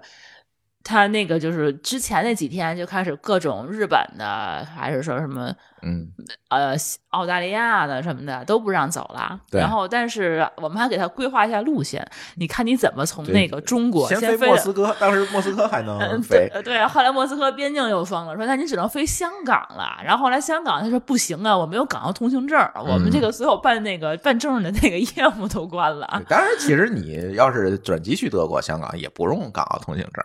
啊，用护照就行了，啊对用护照就行护但是香香港当时还是可以走的，是吧？对，当时香港可以走，啊当时给他想了好多的办法。对绕美国，对，可以。当时美国还没有停，然后飞美国再飞德国，就是那往往往往东飞，啊对这样飞。然后好在最后就是最后一班航班，赶上了。对，对第二天好像就取消了。对，那就是最后一班。他刚才他也说了，就是最后一班很傻。对，还是可以。因为现在德国的那个确诊是欧洲最高的了，你知道吗？慕尼黑当时他走的时候就好几例了，已经。对，啊现在德国是十四例，我刚看数据，是都在好。多都在慕尼黑呢。对，欧洲啊第一。对所以对回去也不一定安全。我的意，思，我感觉他出去的话，那个慕尼黑还不如他们家自己安全呢。对，所以哎，狗叔看看吧。而且你看，这个狗叔和小白都提到了同样一个问题，就是嗯公司的这个远程工作的这个嗯，呃安排，就是大厂嘛，可能都有这样的习俗，可以真远程那个。美国或者或者是他谷歌、谷歌什么的，还有就咱们在湾区这样，嗯。他们那很多公司，他们其实嗯有一个习惯啊，之前跟他们聊，就是每到周五的时候，大家都可能会远程办公。嗯因为他这个叫什么？就是因为你周六周日你可能会出去玩儿，他们会去徒步啊，或者会会去郊游什么的，所以说下午可能就会早走。所以有时候大家就周五大家就都习惯了，可能会有人不来啊什么的。嗯嗯而且他们就是这种大公司，他可能也是跨部门工作的人比较多，然后跨城市，可能一个 team 的人很多，就是根本就不在同一个城市。比如说，对对对比如说在一个 office 了，就是说可能都不在一个国家不，在一个时区，对，都不在一个时区，就说他们可能都已经大部分人去习惯了这种工作的节奏，所以就还好。对，这都还好，嗯，对，那个狗叔当时还说，我大不了就去那个北京办公室拿一个远程工作的电脑，就可以在家工作了嘛。啊，对对对，他们还是有这样的一个传统，就是说你比如说你外外面就是，比如说你呃慕尼黑的员工，你来北京 office 的话，你在北京办 office 办公是不算你年假时间的什么的，对对对它有很多这样的规定啊。对对对，因为他们那个 badge 是可以把那个全球的门都刷开嘛。啊，对对对，但是他们有很多这样远程工作就可以支持的工具什么的。对嗯对，所以就还好。所以其实狗叔跟小白刚才提的这个远程工作这件事情，可以聊的更多啊。刚才我们也预告了，可能会在我们的后续的节目里再跟大家细聊。这次其实我们也发现远程工作的好多，呃，我觉得可能有希望，也有过誉。嗯，对，就这个东西我们回来展开再聊。但是后面的这个分享是寇大写的，嗯，寇大还没有参加咱们的节目。对，但是他是我们的，但是刚才我们说的那个什么播放器啊、会员系统啊，现在都是寇大在负责前端的事儿。嗯啊，对，寇大是谁？寇大是一个非常有名的前端码农哈，对，非常码农界的大 V，对，是吧？对，前端的大 V，对对对。但是他呢，其实呃，这一段时间以来，从去年开始吧，就一直在家工作了。就是他家在秦皇岛，嗯，然后远程的为北京的一个公司在工作，对，就是这样一个状态。所以他远程工作呢，也是一个原生的远程工作的码农。对。对，所以呢，这次他也给大家去做了一个分享，但是他给我写的是文字，嗯，就是因为他觉得他录音可能 有点不太适应，就不像别的主播，他都录过音，对他自己没有经验，所以说 我给你写文字吧，我说行，我给你念，我给你念，对，所以哎。我来念念寇大这个分享，哎，老长的了是吧？这个给大家念念寇大的这个远程工作的这个经历啊。呃，寇大的这个经历还有还有一个小标题啊，第一节的小标题叫“疫情中的春节”，说这个二十八前后，腊月二十八前后啊，这个疫情波及的范围还很小，也没有干扰到。这个小岛生活，小小岛生活，秦皇岛生活吧，啊，我们依旧还在逛街采购，或是在朋友家聚餐。当然，我们都没有戴口罩，周围的人流中也没有戴口罩了。也没有想到之后的疫情会传播扩散的如此之快，如此之猛。后悔当时没有吞口罩。嗯，过节呢，三十那三十那天呢，下午还在正常的逛街，带父母抓紧时间采购衣服和食材。但在商城当中呢，明显感觉到有部分人已经戴口罩了，呃，但是不多。当时呢，那个时候会觉得，哎，这些人是不是过度紧张啊？因为这个疫情可能还不至于到秦皇岛，在所以在这个气氛祥和当中呢，呃，走街串巷的就过完了这个三十儿。对于疫情的关注也没有提上日程，没有重视，依然没有吞口罩。你看寇大没有之前没有加咱的听友群，知道吗？嗯嗯，节后初一呢还在。欢乐春晚的重播中，哎，初一重播了是吗？那咱没注意哈。初二的 时候查看新闻，意识到这次，哎，他初二才意识到啊，这次疫情波及的范围在扩大，北京、天津人数都已经增加了。河北省呢也出现了确诊，结果，哎，北京、天津、河北基本就把秦皇岛给围了。呵啊，是吧？嗯，而且呢，秦皇岛也有了疑似病例了，瞬间大家就开始恐慌了，赶紧抢口罩。结果好几个药店都没口罩了，什么时候补货不知道。所以呢，原计划初二晚上的家庭聚餐就被取消了，还聚餐呢？说饭店来电话，就是饭店给取消了。嗯啊，所以就是这天开始，好像这个春节就结就结束了，开始时刻关注这个疫情的变化。没有开始。呃，春节的计划被打乱之后呢，就是呃，春节打算走访下在大城市工作回乡的同学朋友，想和他们聊聊他们的生活状态和今后的规划。和他们探讨是在大城市硬刚下去，还是回来发展？在国内远程到底有没有未来呢？每年年初二的晚上的家庭聚会的，呃，因为这个饭店啊不营业就取消了，一个平静的生活少了很多亲戚拜年走动。明年再过年的时候，大家是不是还怀念这个春节的平静呢？哎，我觉得这个问题问的很好啊，嗯，对吧？我我这是过得最爽的一个春节，其实还挺好的，嗯，对。哎，第二小节叫一家呃，疫情当中一家人的相处模式。嗯，他又分了三个小节哈，两个小节，真受不了。对，年轻人们，他就差拿代码给我写了。嗯呃，目前我们家的常住人口是三人，两个八零后，一个九零后。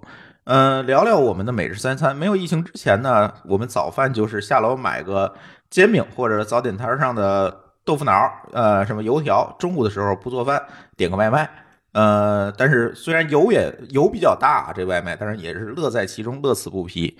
嗯，下一顿呢，继乐此不疲的这个继续点外卖。晚上呢，基本就是对付，因为中午还会有一些剩菜之类的，或者去外面小馆子。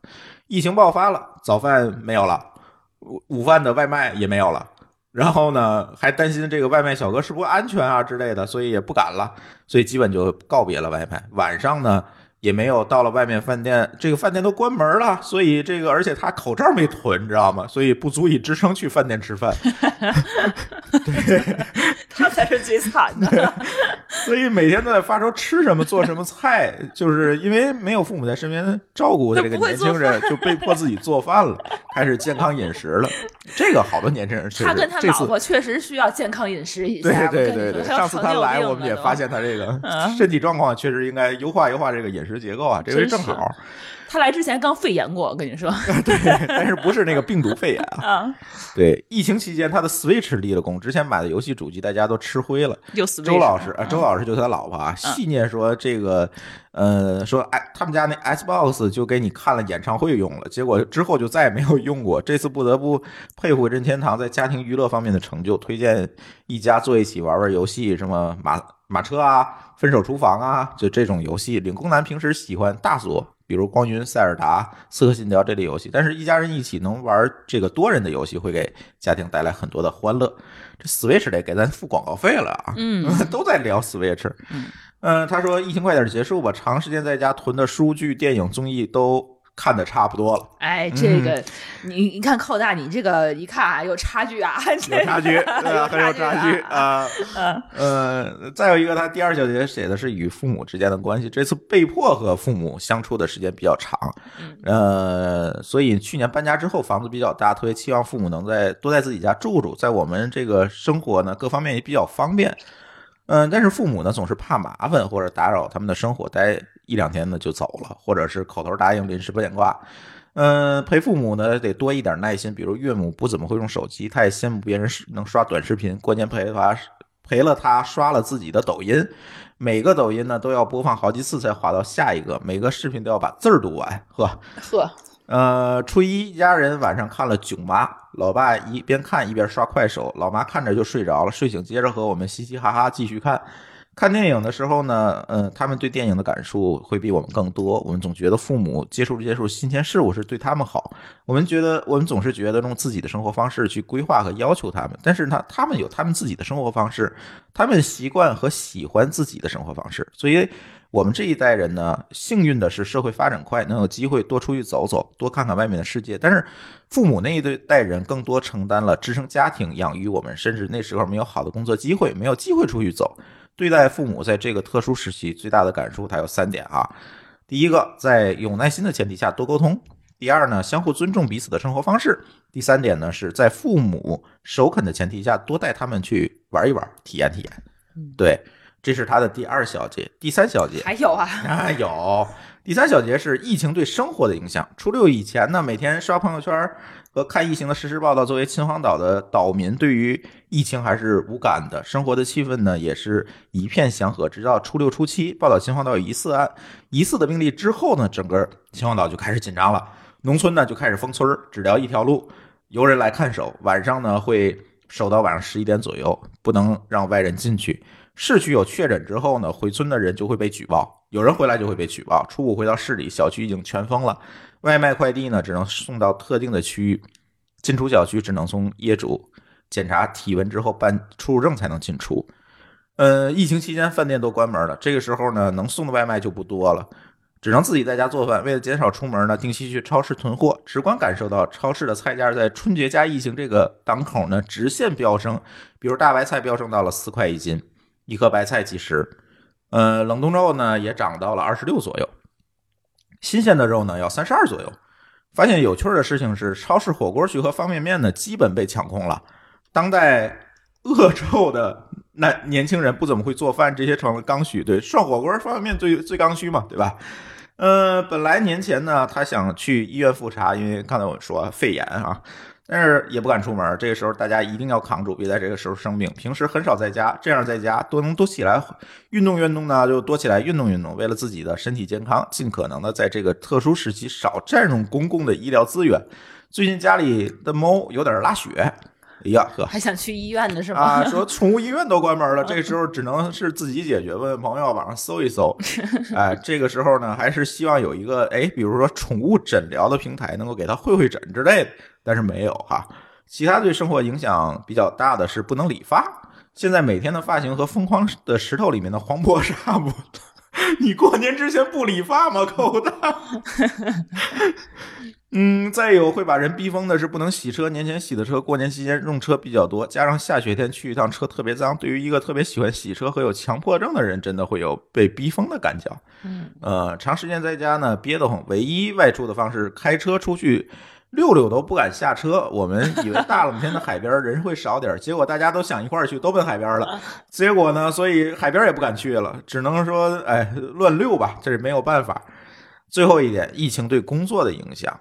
那么呢，又分了两个小节。第一是对他自己的影响，呃，对于他本身呢，这个影响不大，因为平时就在家工作。这个陆陆续续有不少公司被迫开始远程工作。这里聊，这里聊一些在家工作的一些经验吧。在不能很好的约束自己的前提下，可以试试番茄工作法，保证自己专注有效的工作。呃，善用 To Do List 的工具。这里我安利 Since 三 Since Three 四呃，希望。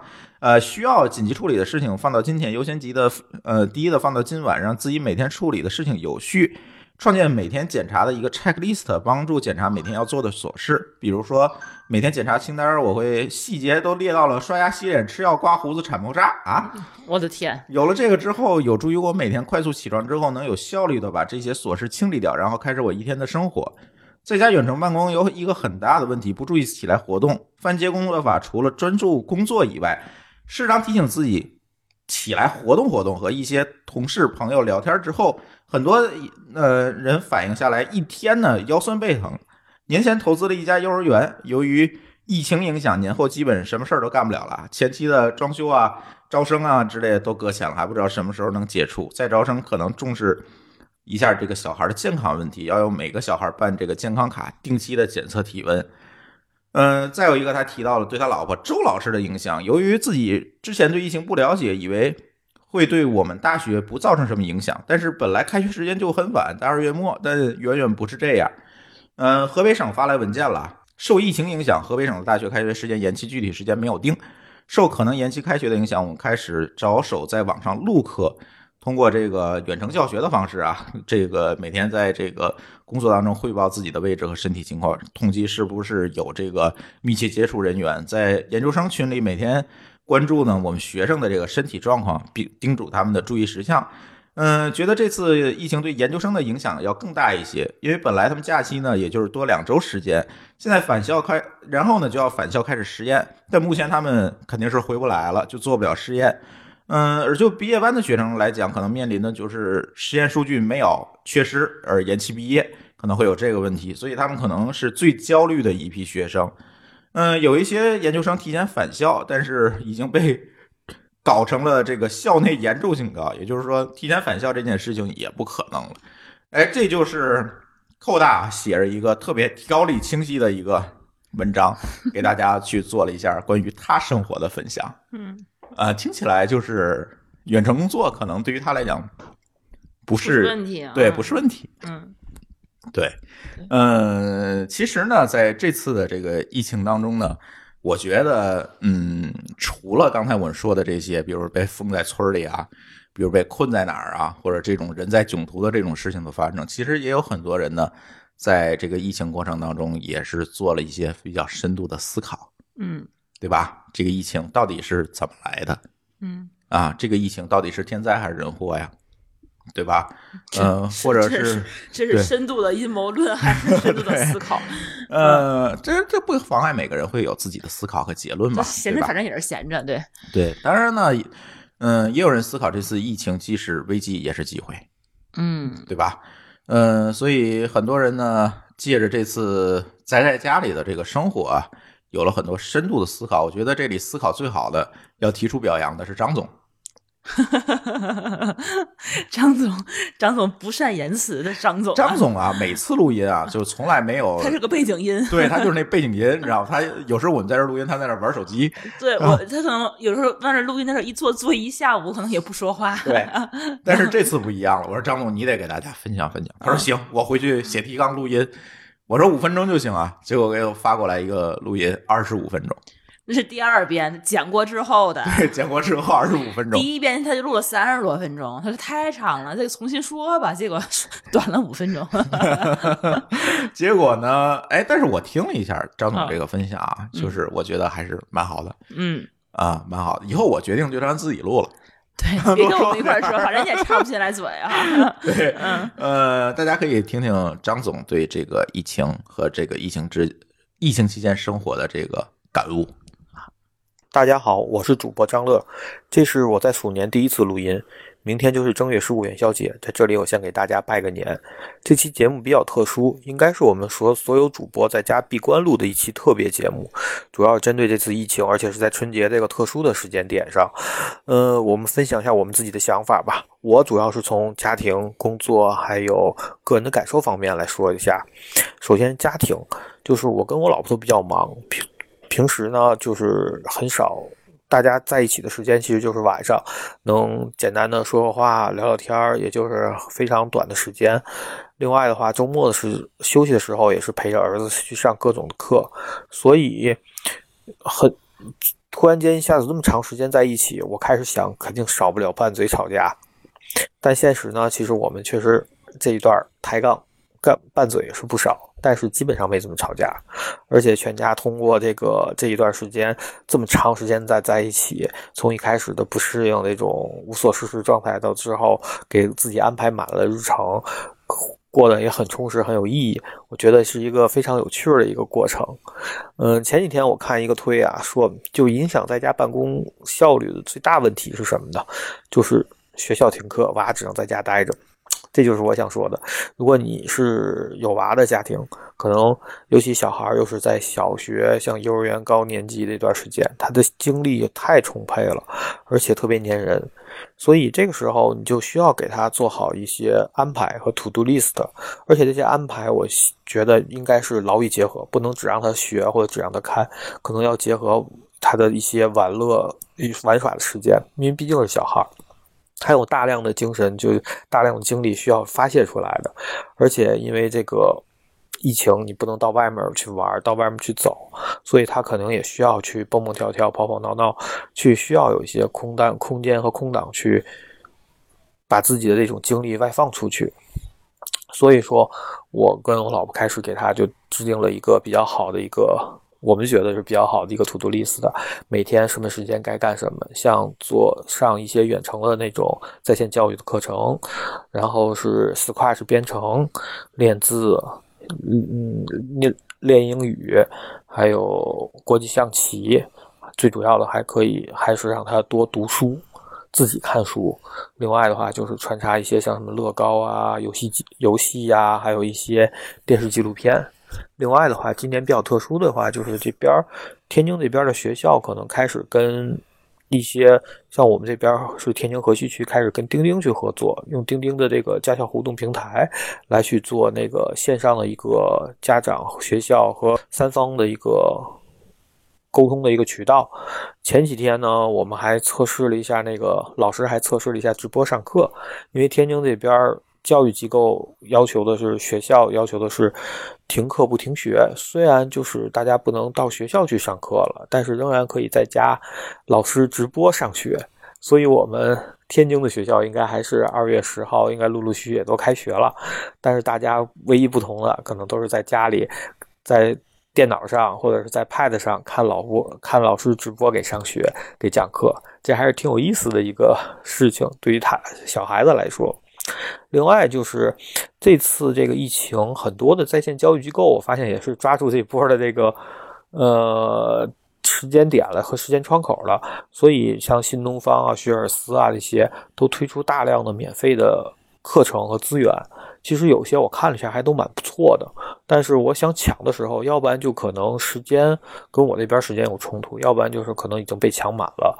呃，但是呢，我觉得整个这个东西还是一个比较好的一个内容，尤嗯，尤其是这些资源和课程的质量，我看了一下那个介绍，还都比较不错。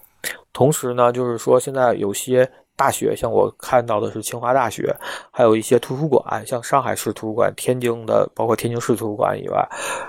都推出了自己的一些线上的免费的一些服务给公众，就是不光是，比如说不光是我清华学生，你是感兴趣的，你都可以来我这上课去看，包括清华出版社的一些图书资源，它也开放出来了，我可以在线的免费的去阅览。我觉得这东西都是非常好的一个学习和充电的机会，而且时间有限，就在这段时间，所以我觉得，呃，大人有大人的学法，小孩有小孩的学法，咱们都得把这时间去利用好。另外的话，就是现在一家子就是每天不能出去吃了，也不能随便去别人家去聚会了，就自己在家安安心心的做饭吃饭呗。就是有前天晚上吧，我老婆还跟我们感慨，就说以前感觉，嗯，一家人过得跟大学的室友似的，而现在慢慢慢慢的感觉真的像一家人了。我觉得这还是挺好的一件事儿。嗯，刚才还说到刚才之前那个，就是说，为什么一开始不适应呢？是因为一开始如梦想般的，哎，一下子假期延长了，我什么事儿都没有，可以睡到自然醒，可以瘫在沙发上干各种自己想干的事儿，呃，吃饭随便吃一口就行了。但真到这个时间点发生的时候，你会发现这个时间过得很难受，度日如年。而且整个人的状态和精神面貌也都很差，就是总是犯困呀，提不起精神。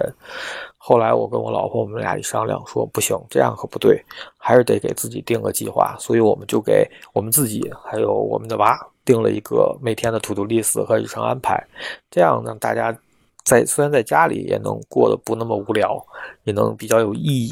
这样我觉得。才是一个比较巧也比较好的一件事儿。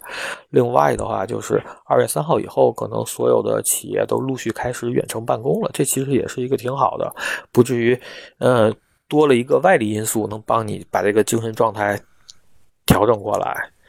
呃，另外的话就是。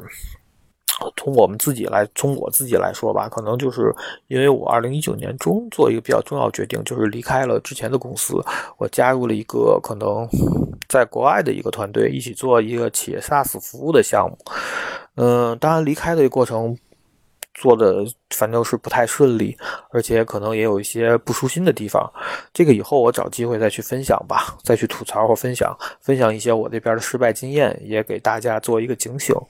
嗯，但是这件事儿有一个好处，就是说在二零一九年的下半年，我大部分时间都是处在一个 SOHO 状态，嗯，或者说的说的明确点，就是别人看可能就是个待业状态，在家待着。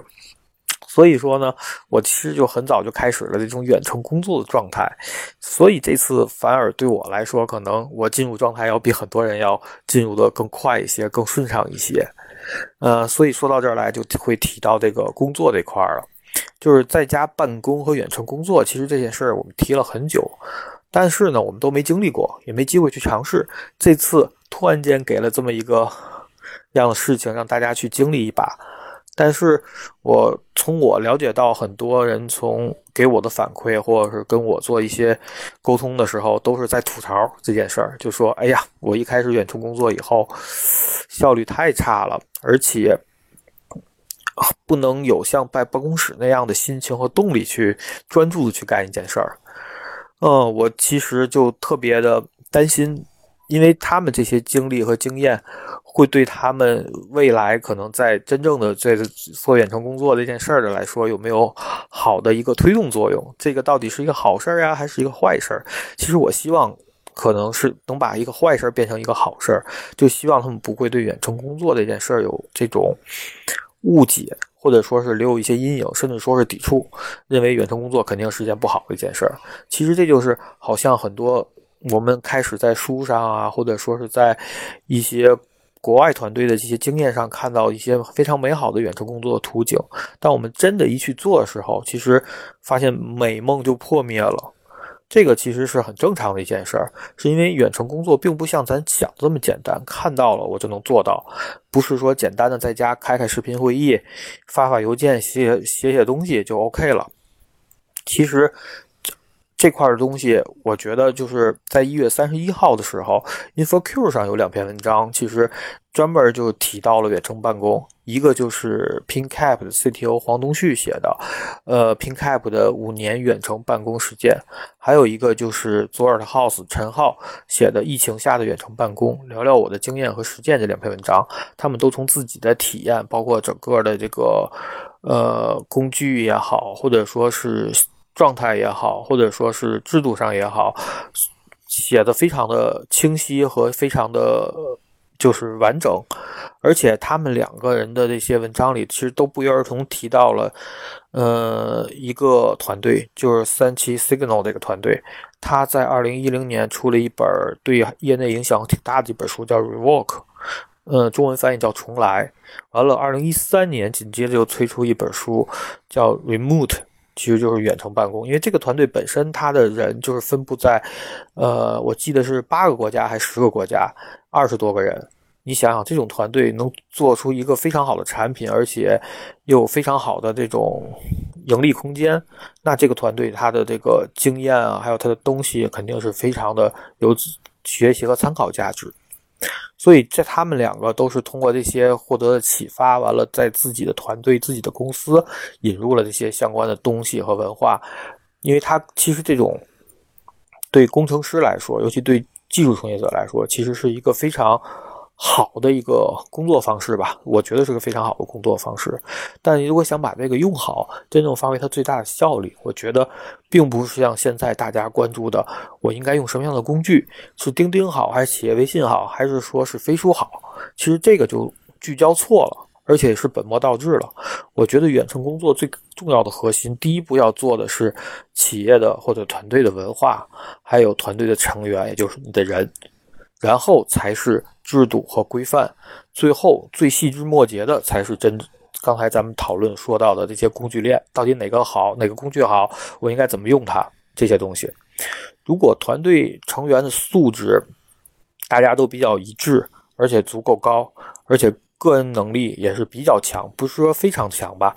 就而且最重要的一点就是能独立的去完成很多的工作，而且能有自己的自驱力和这种 内驱力去主给自己安排工作。那么，我觉得这个远程工作这件事儿就有一个很非常好、非常好的群众基础和文化基础。那么他们在做的这些工作时，其实是不受。工作的一个物理空间，甚至说是时间的限制的，这样的话才能是适合进行远程工作的一种状态和一个团队。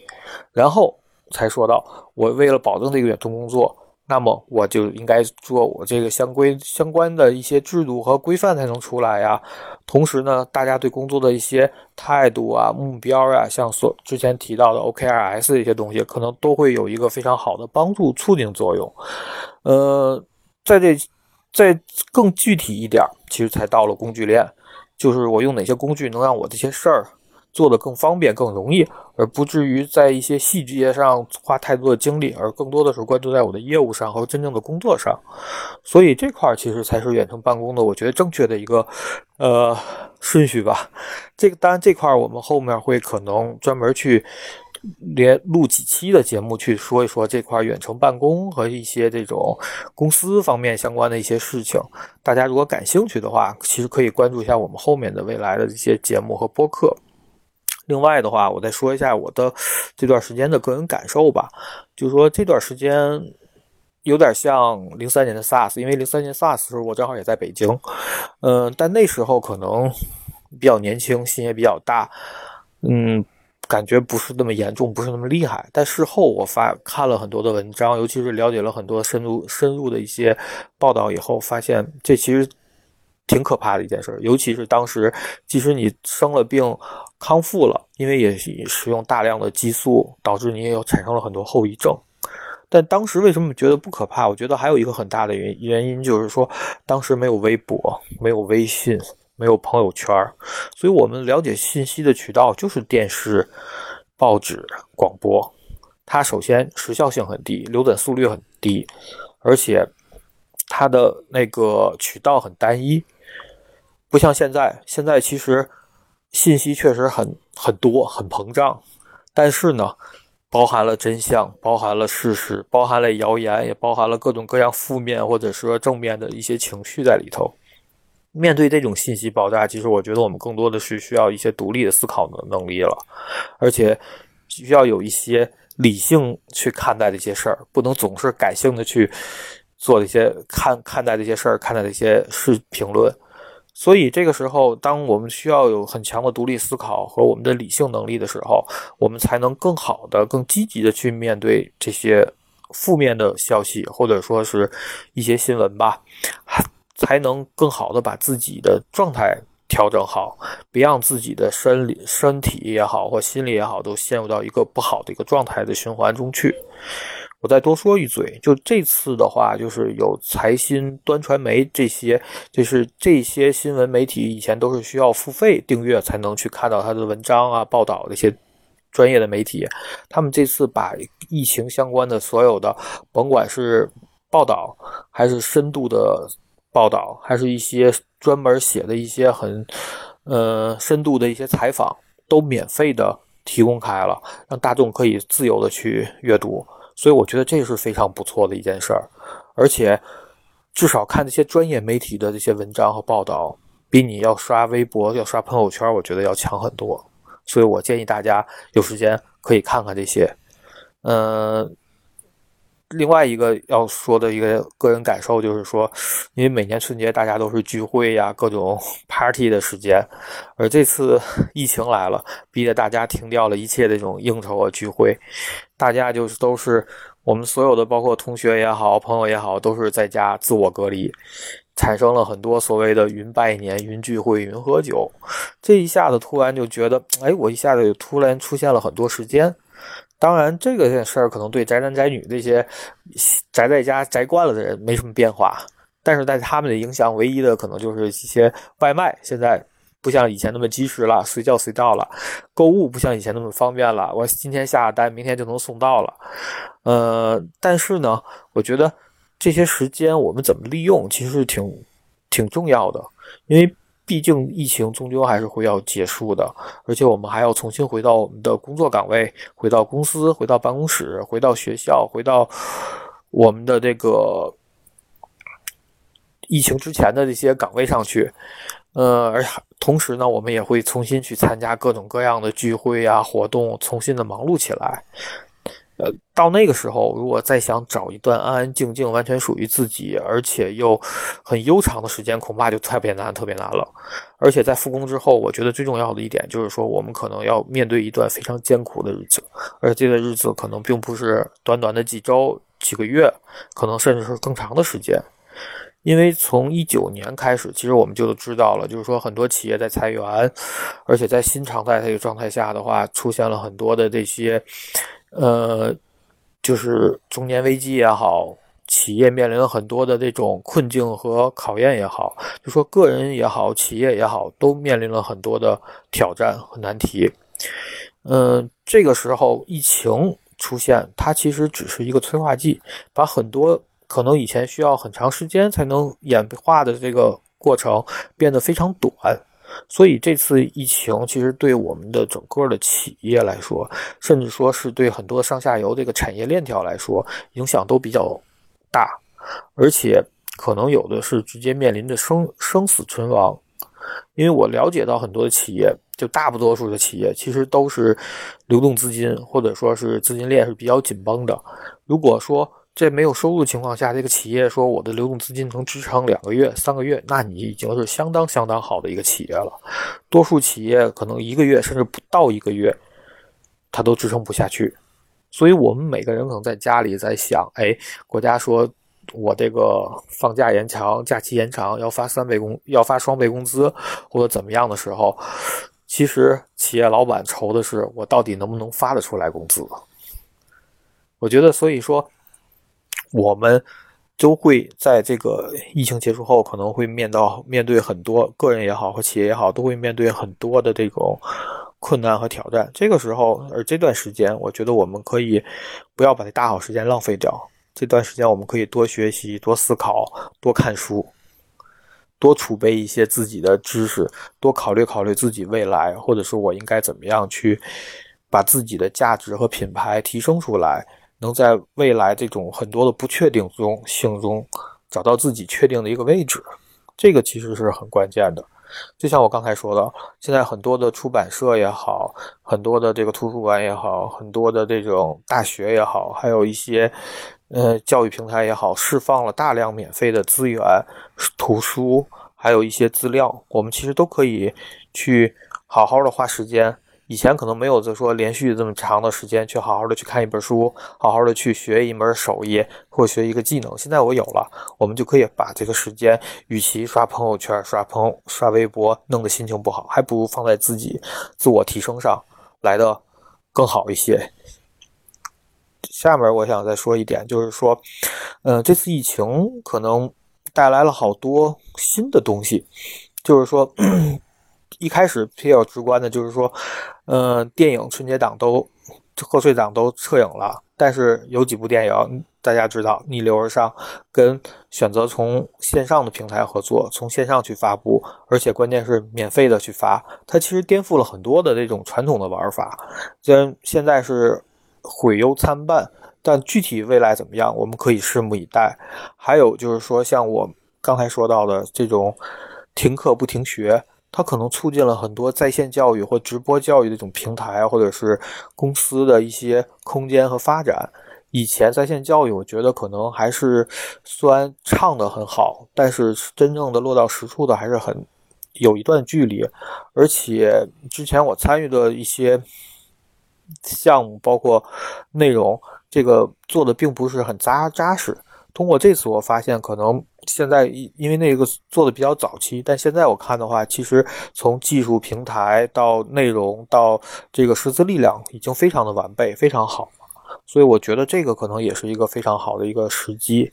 另外一个就是说，是前一阵一直被唱出来的新零售，尤其是依托大品牌，像盒马这样的，依托于阿里那个庞大资源那种新零售体系，我觉得它可能也是一个，呃，对他来说一个比较好的机会。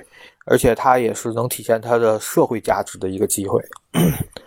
从同时呢，就是说还有很多传统的线下的服务，就以前的可能我们需要办一些事情，需要到线下的柜台去面对面的去服务。这个时候，它因为这个疫情的存在，很多的柜台不能开业了，我们不能去线下去人与人之间的去这种服务了，只能通过线上去自助服务，因为。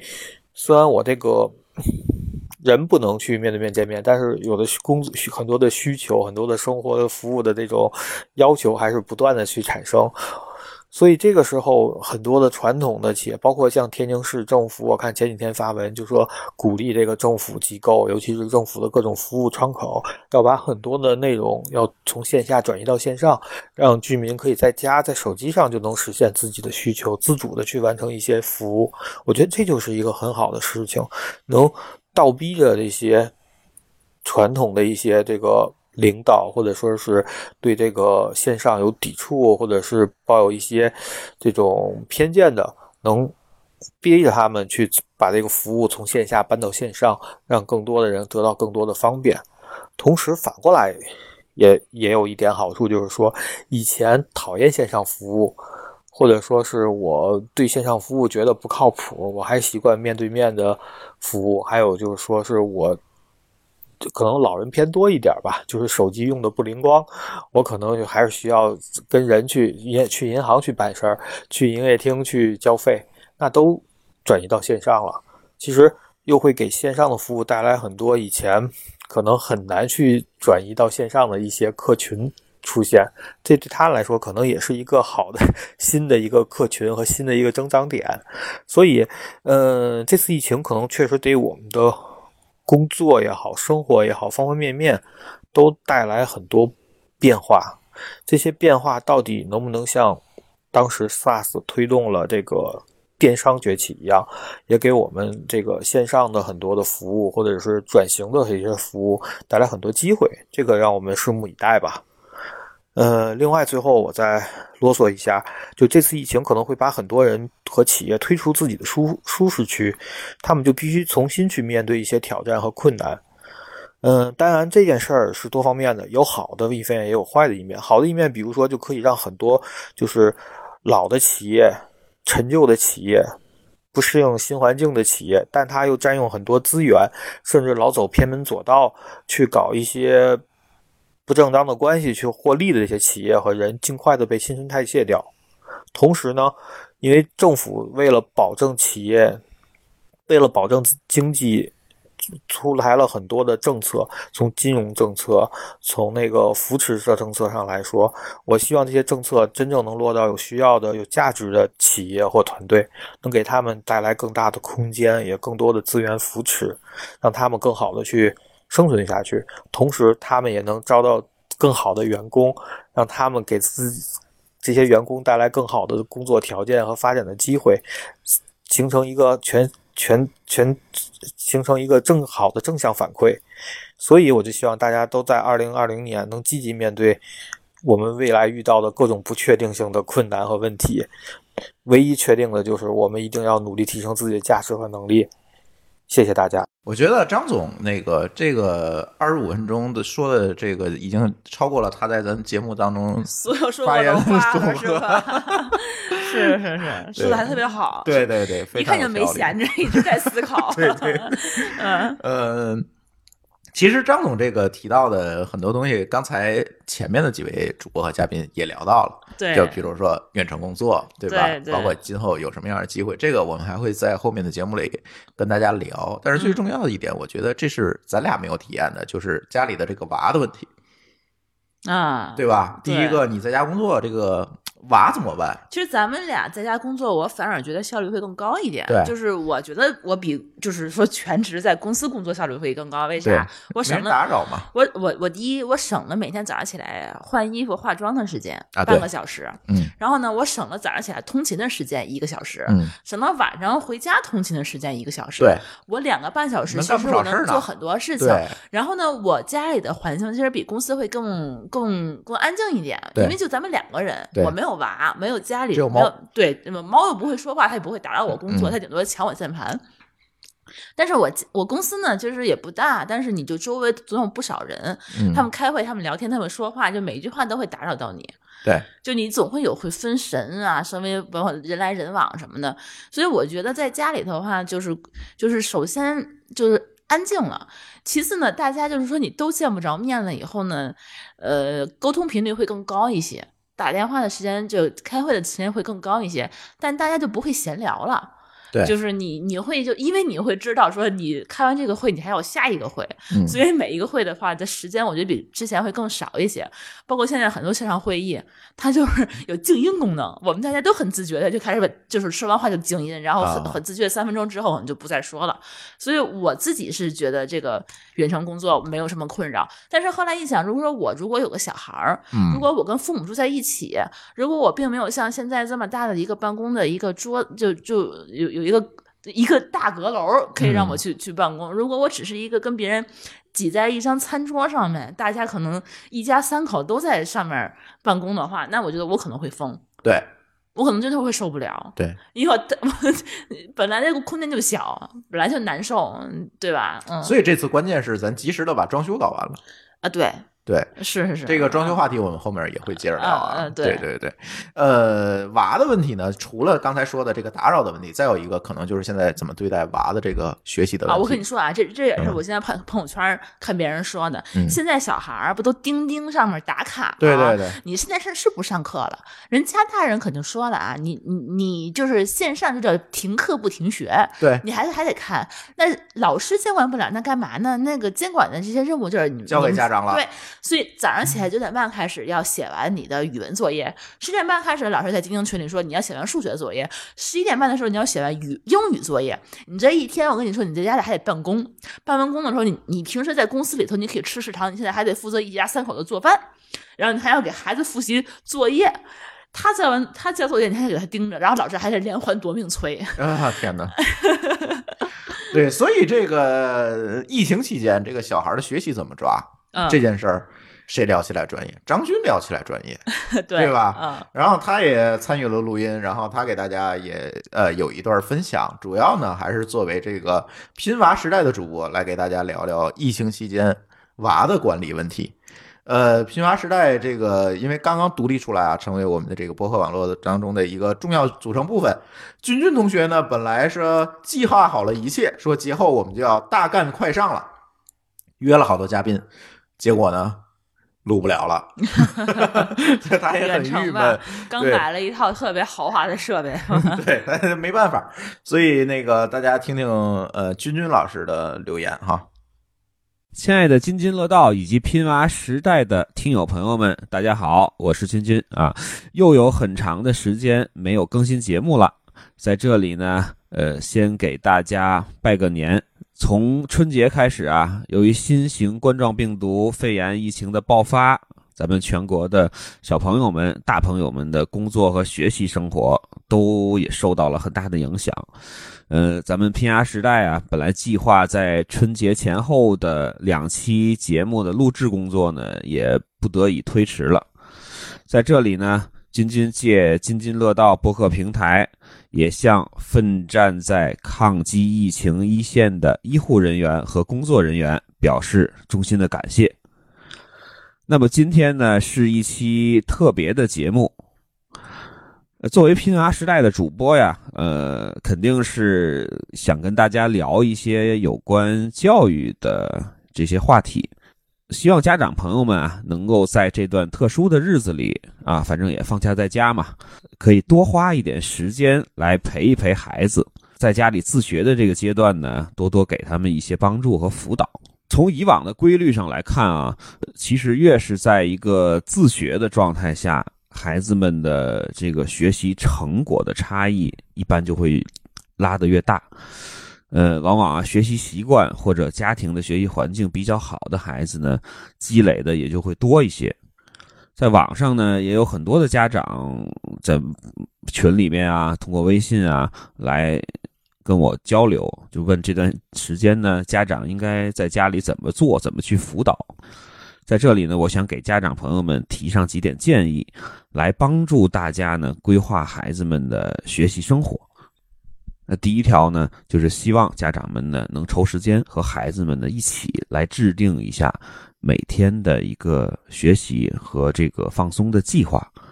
在这里面呢，就不只是说全部要排到一个学习的内容，其中呢肯定还需要有一些娱乐呀，需要一些体育锻炼啊等等一些，比如说像阅读的时间啊这些内容要穿插到里面去，这样呢能够。给孩子一个比较合理的一个时间安排，效率上呢可能也会更高一些。为新学期呢，呃，做好预习，这是第二点。因为预习呢会对后边的学习生活呢会有比较大的帮助。咱们以小学为例吧，就比如说语文的课文的熟读啊，古诗的背诵，生字的默写。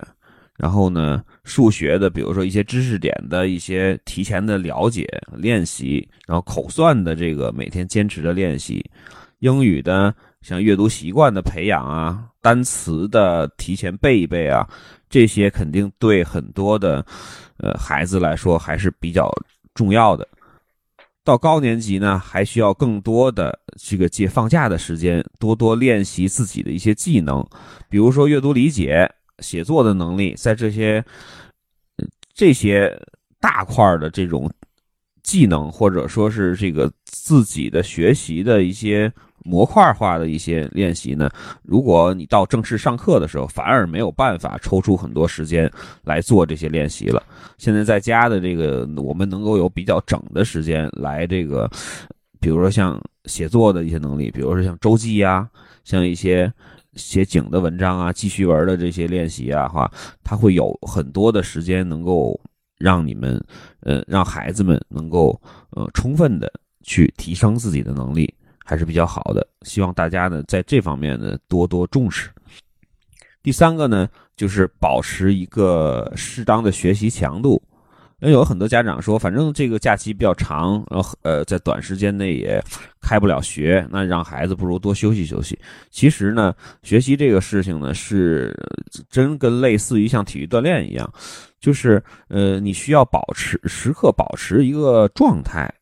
就比如说运动员，他在没有比赛的时候，他依然会去按时的去训练。呃，千万的就是说，不能让孩子们放羊了，每天在家玩儿。然后到后边的话，你再想去恢复一个比较良好的状态的话，是非常难的，非常难的。就是希望大家呢，在这段时间，尤其是孩子们呃，已经快到了正式开学的这个时间的时候，让孩子呢能够尽早的能够进入一个呃比较好的一个学习状态。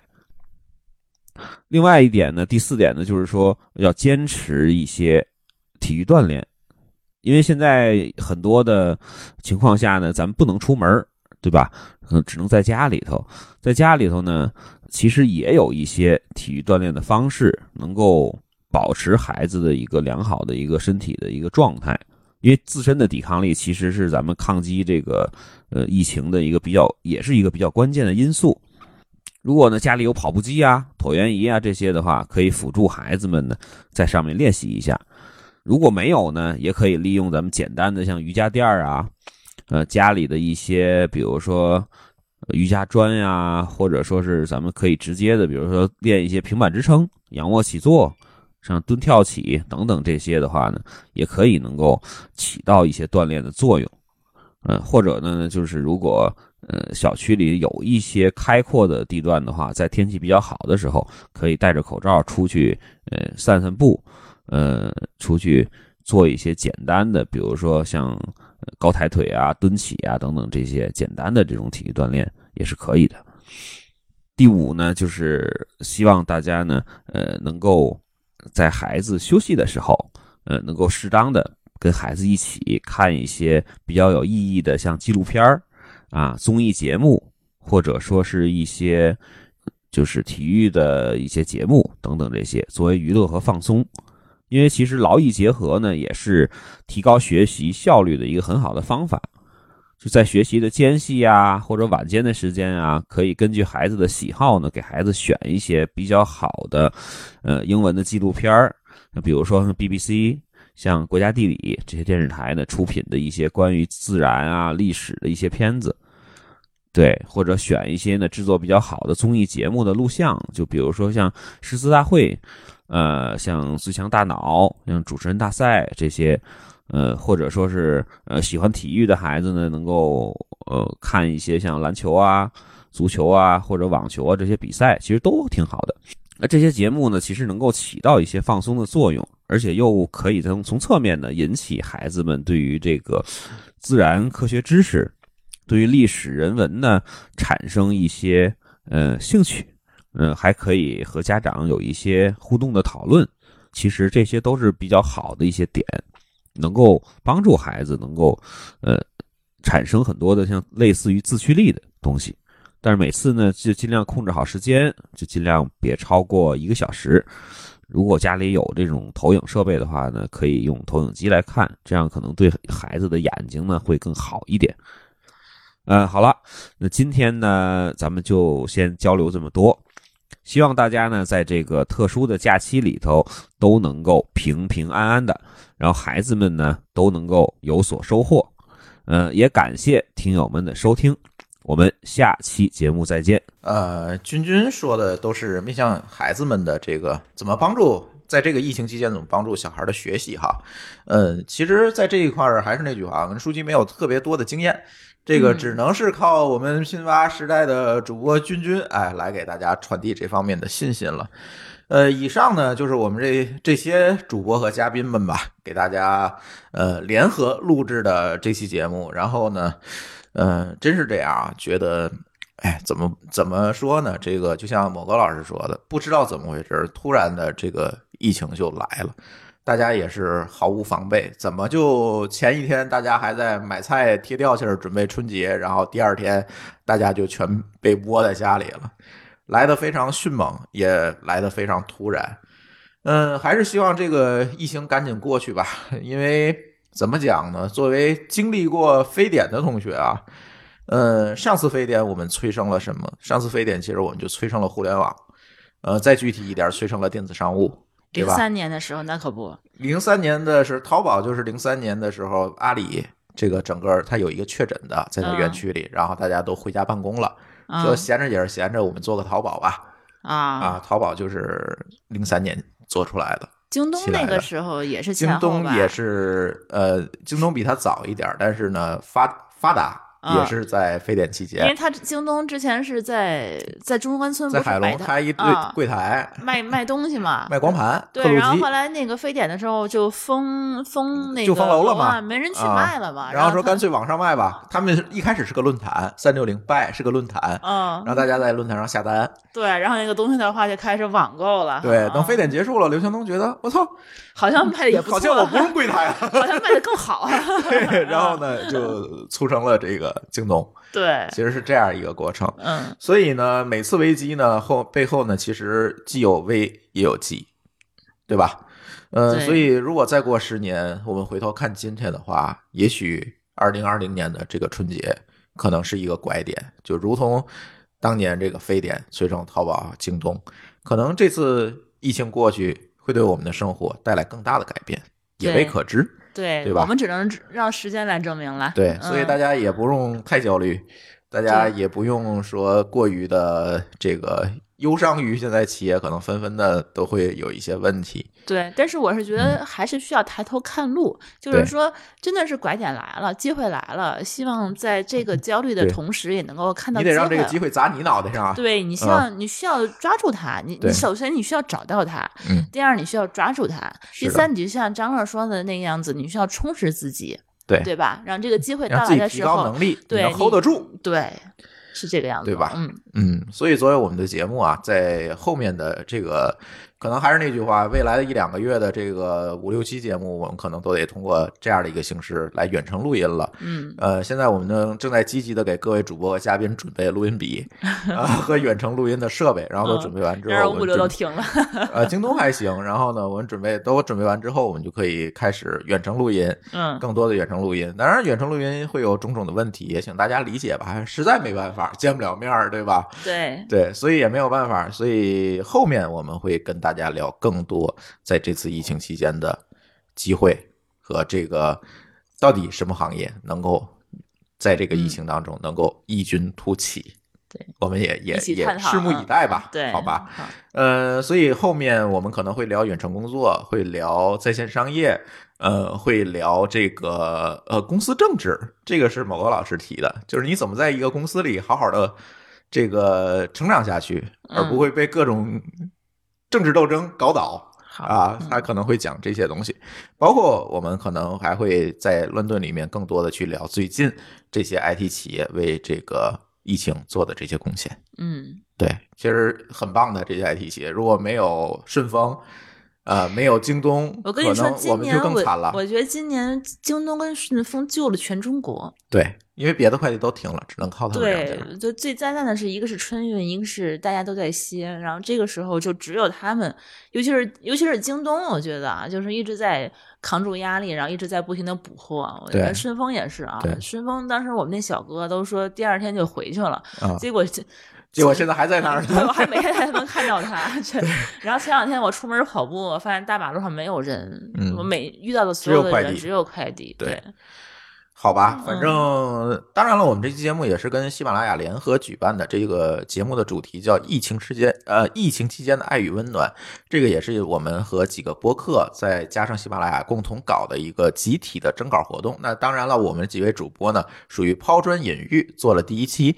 呃，这个活动呢，我会还会继续下去，继续到什么时候？继续到四月一号。所以大家，如果你有在疫情期间的感受、体验，呃，不一样的经历，欢迎分享给我们。分享的办法特别简单，可以拨打我们的听友热线零二二八七九八六八零八零二二八七九八六八零八，然后选择听友留言，然后你就可以录下你的声音，然后来告诉我们，我们会把你的声音在后面的节目里面择机的播放。嗯嗯，行，那我们这期疫情期间的特别节目我们就聊到这里。呃，感谢大家的收听，也希望大家能够期待我们津津乐道播客网络下面的其他的更多的节目。好，那我们今天就聊到这里，感谢大家的收听，拜拜。拜拜。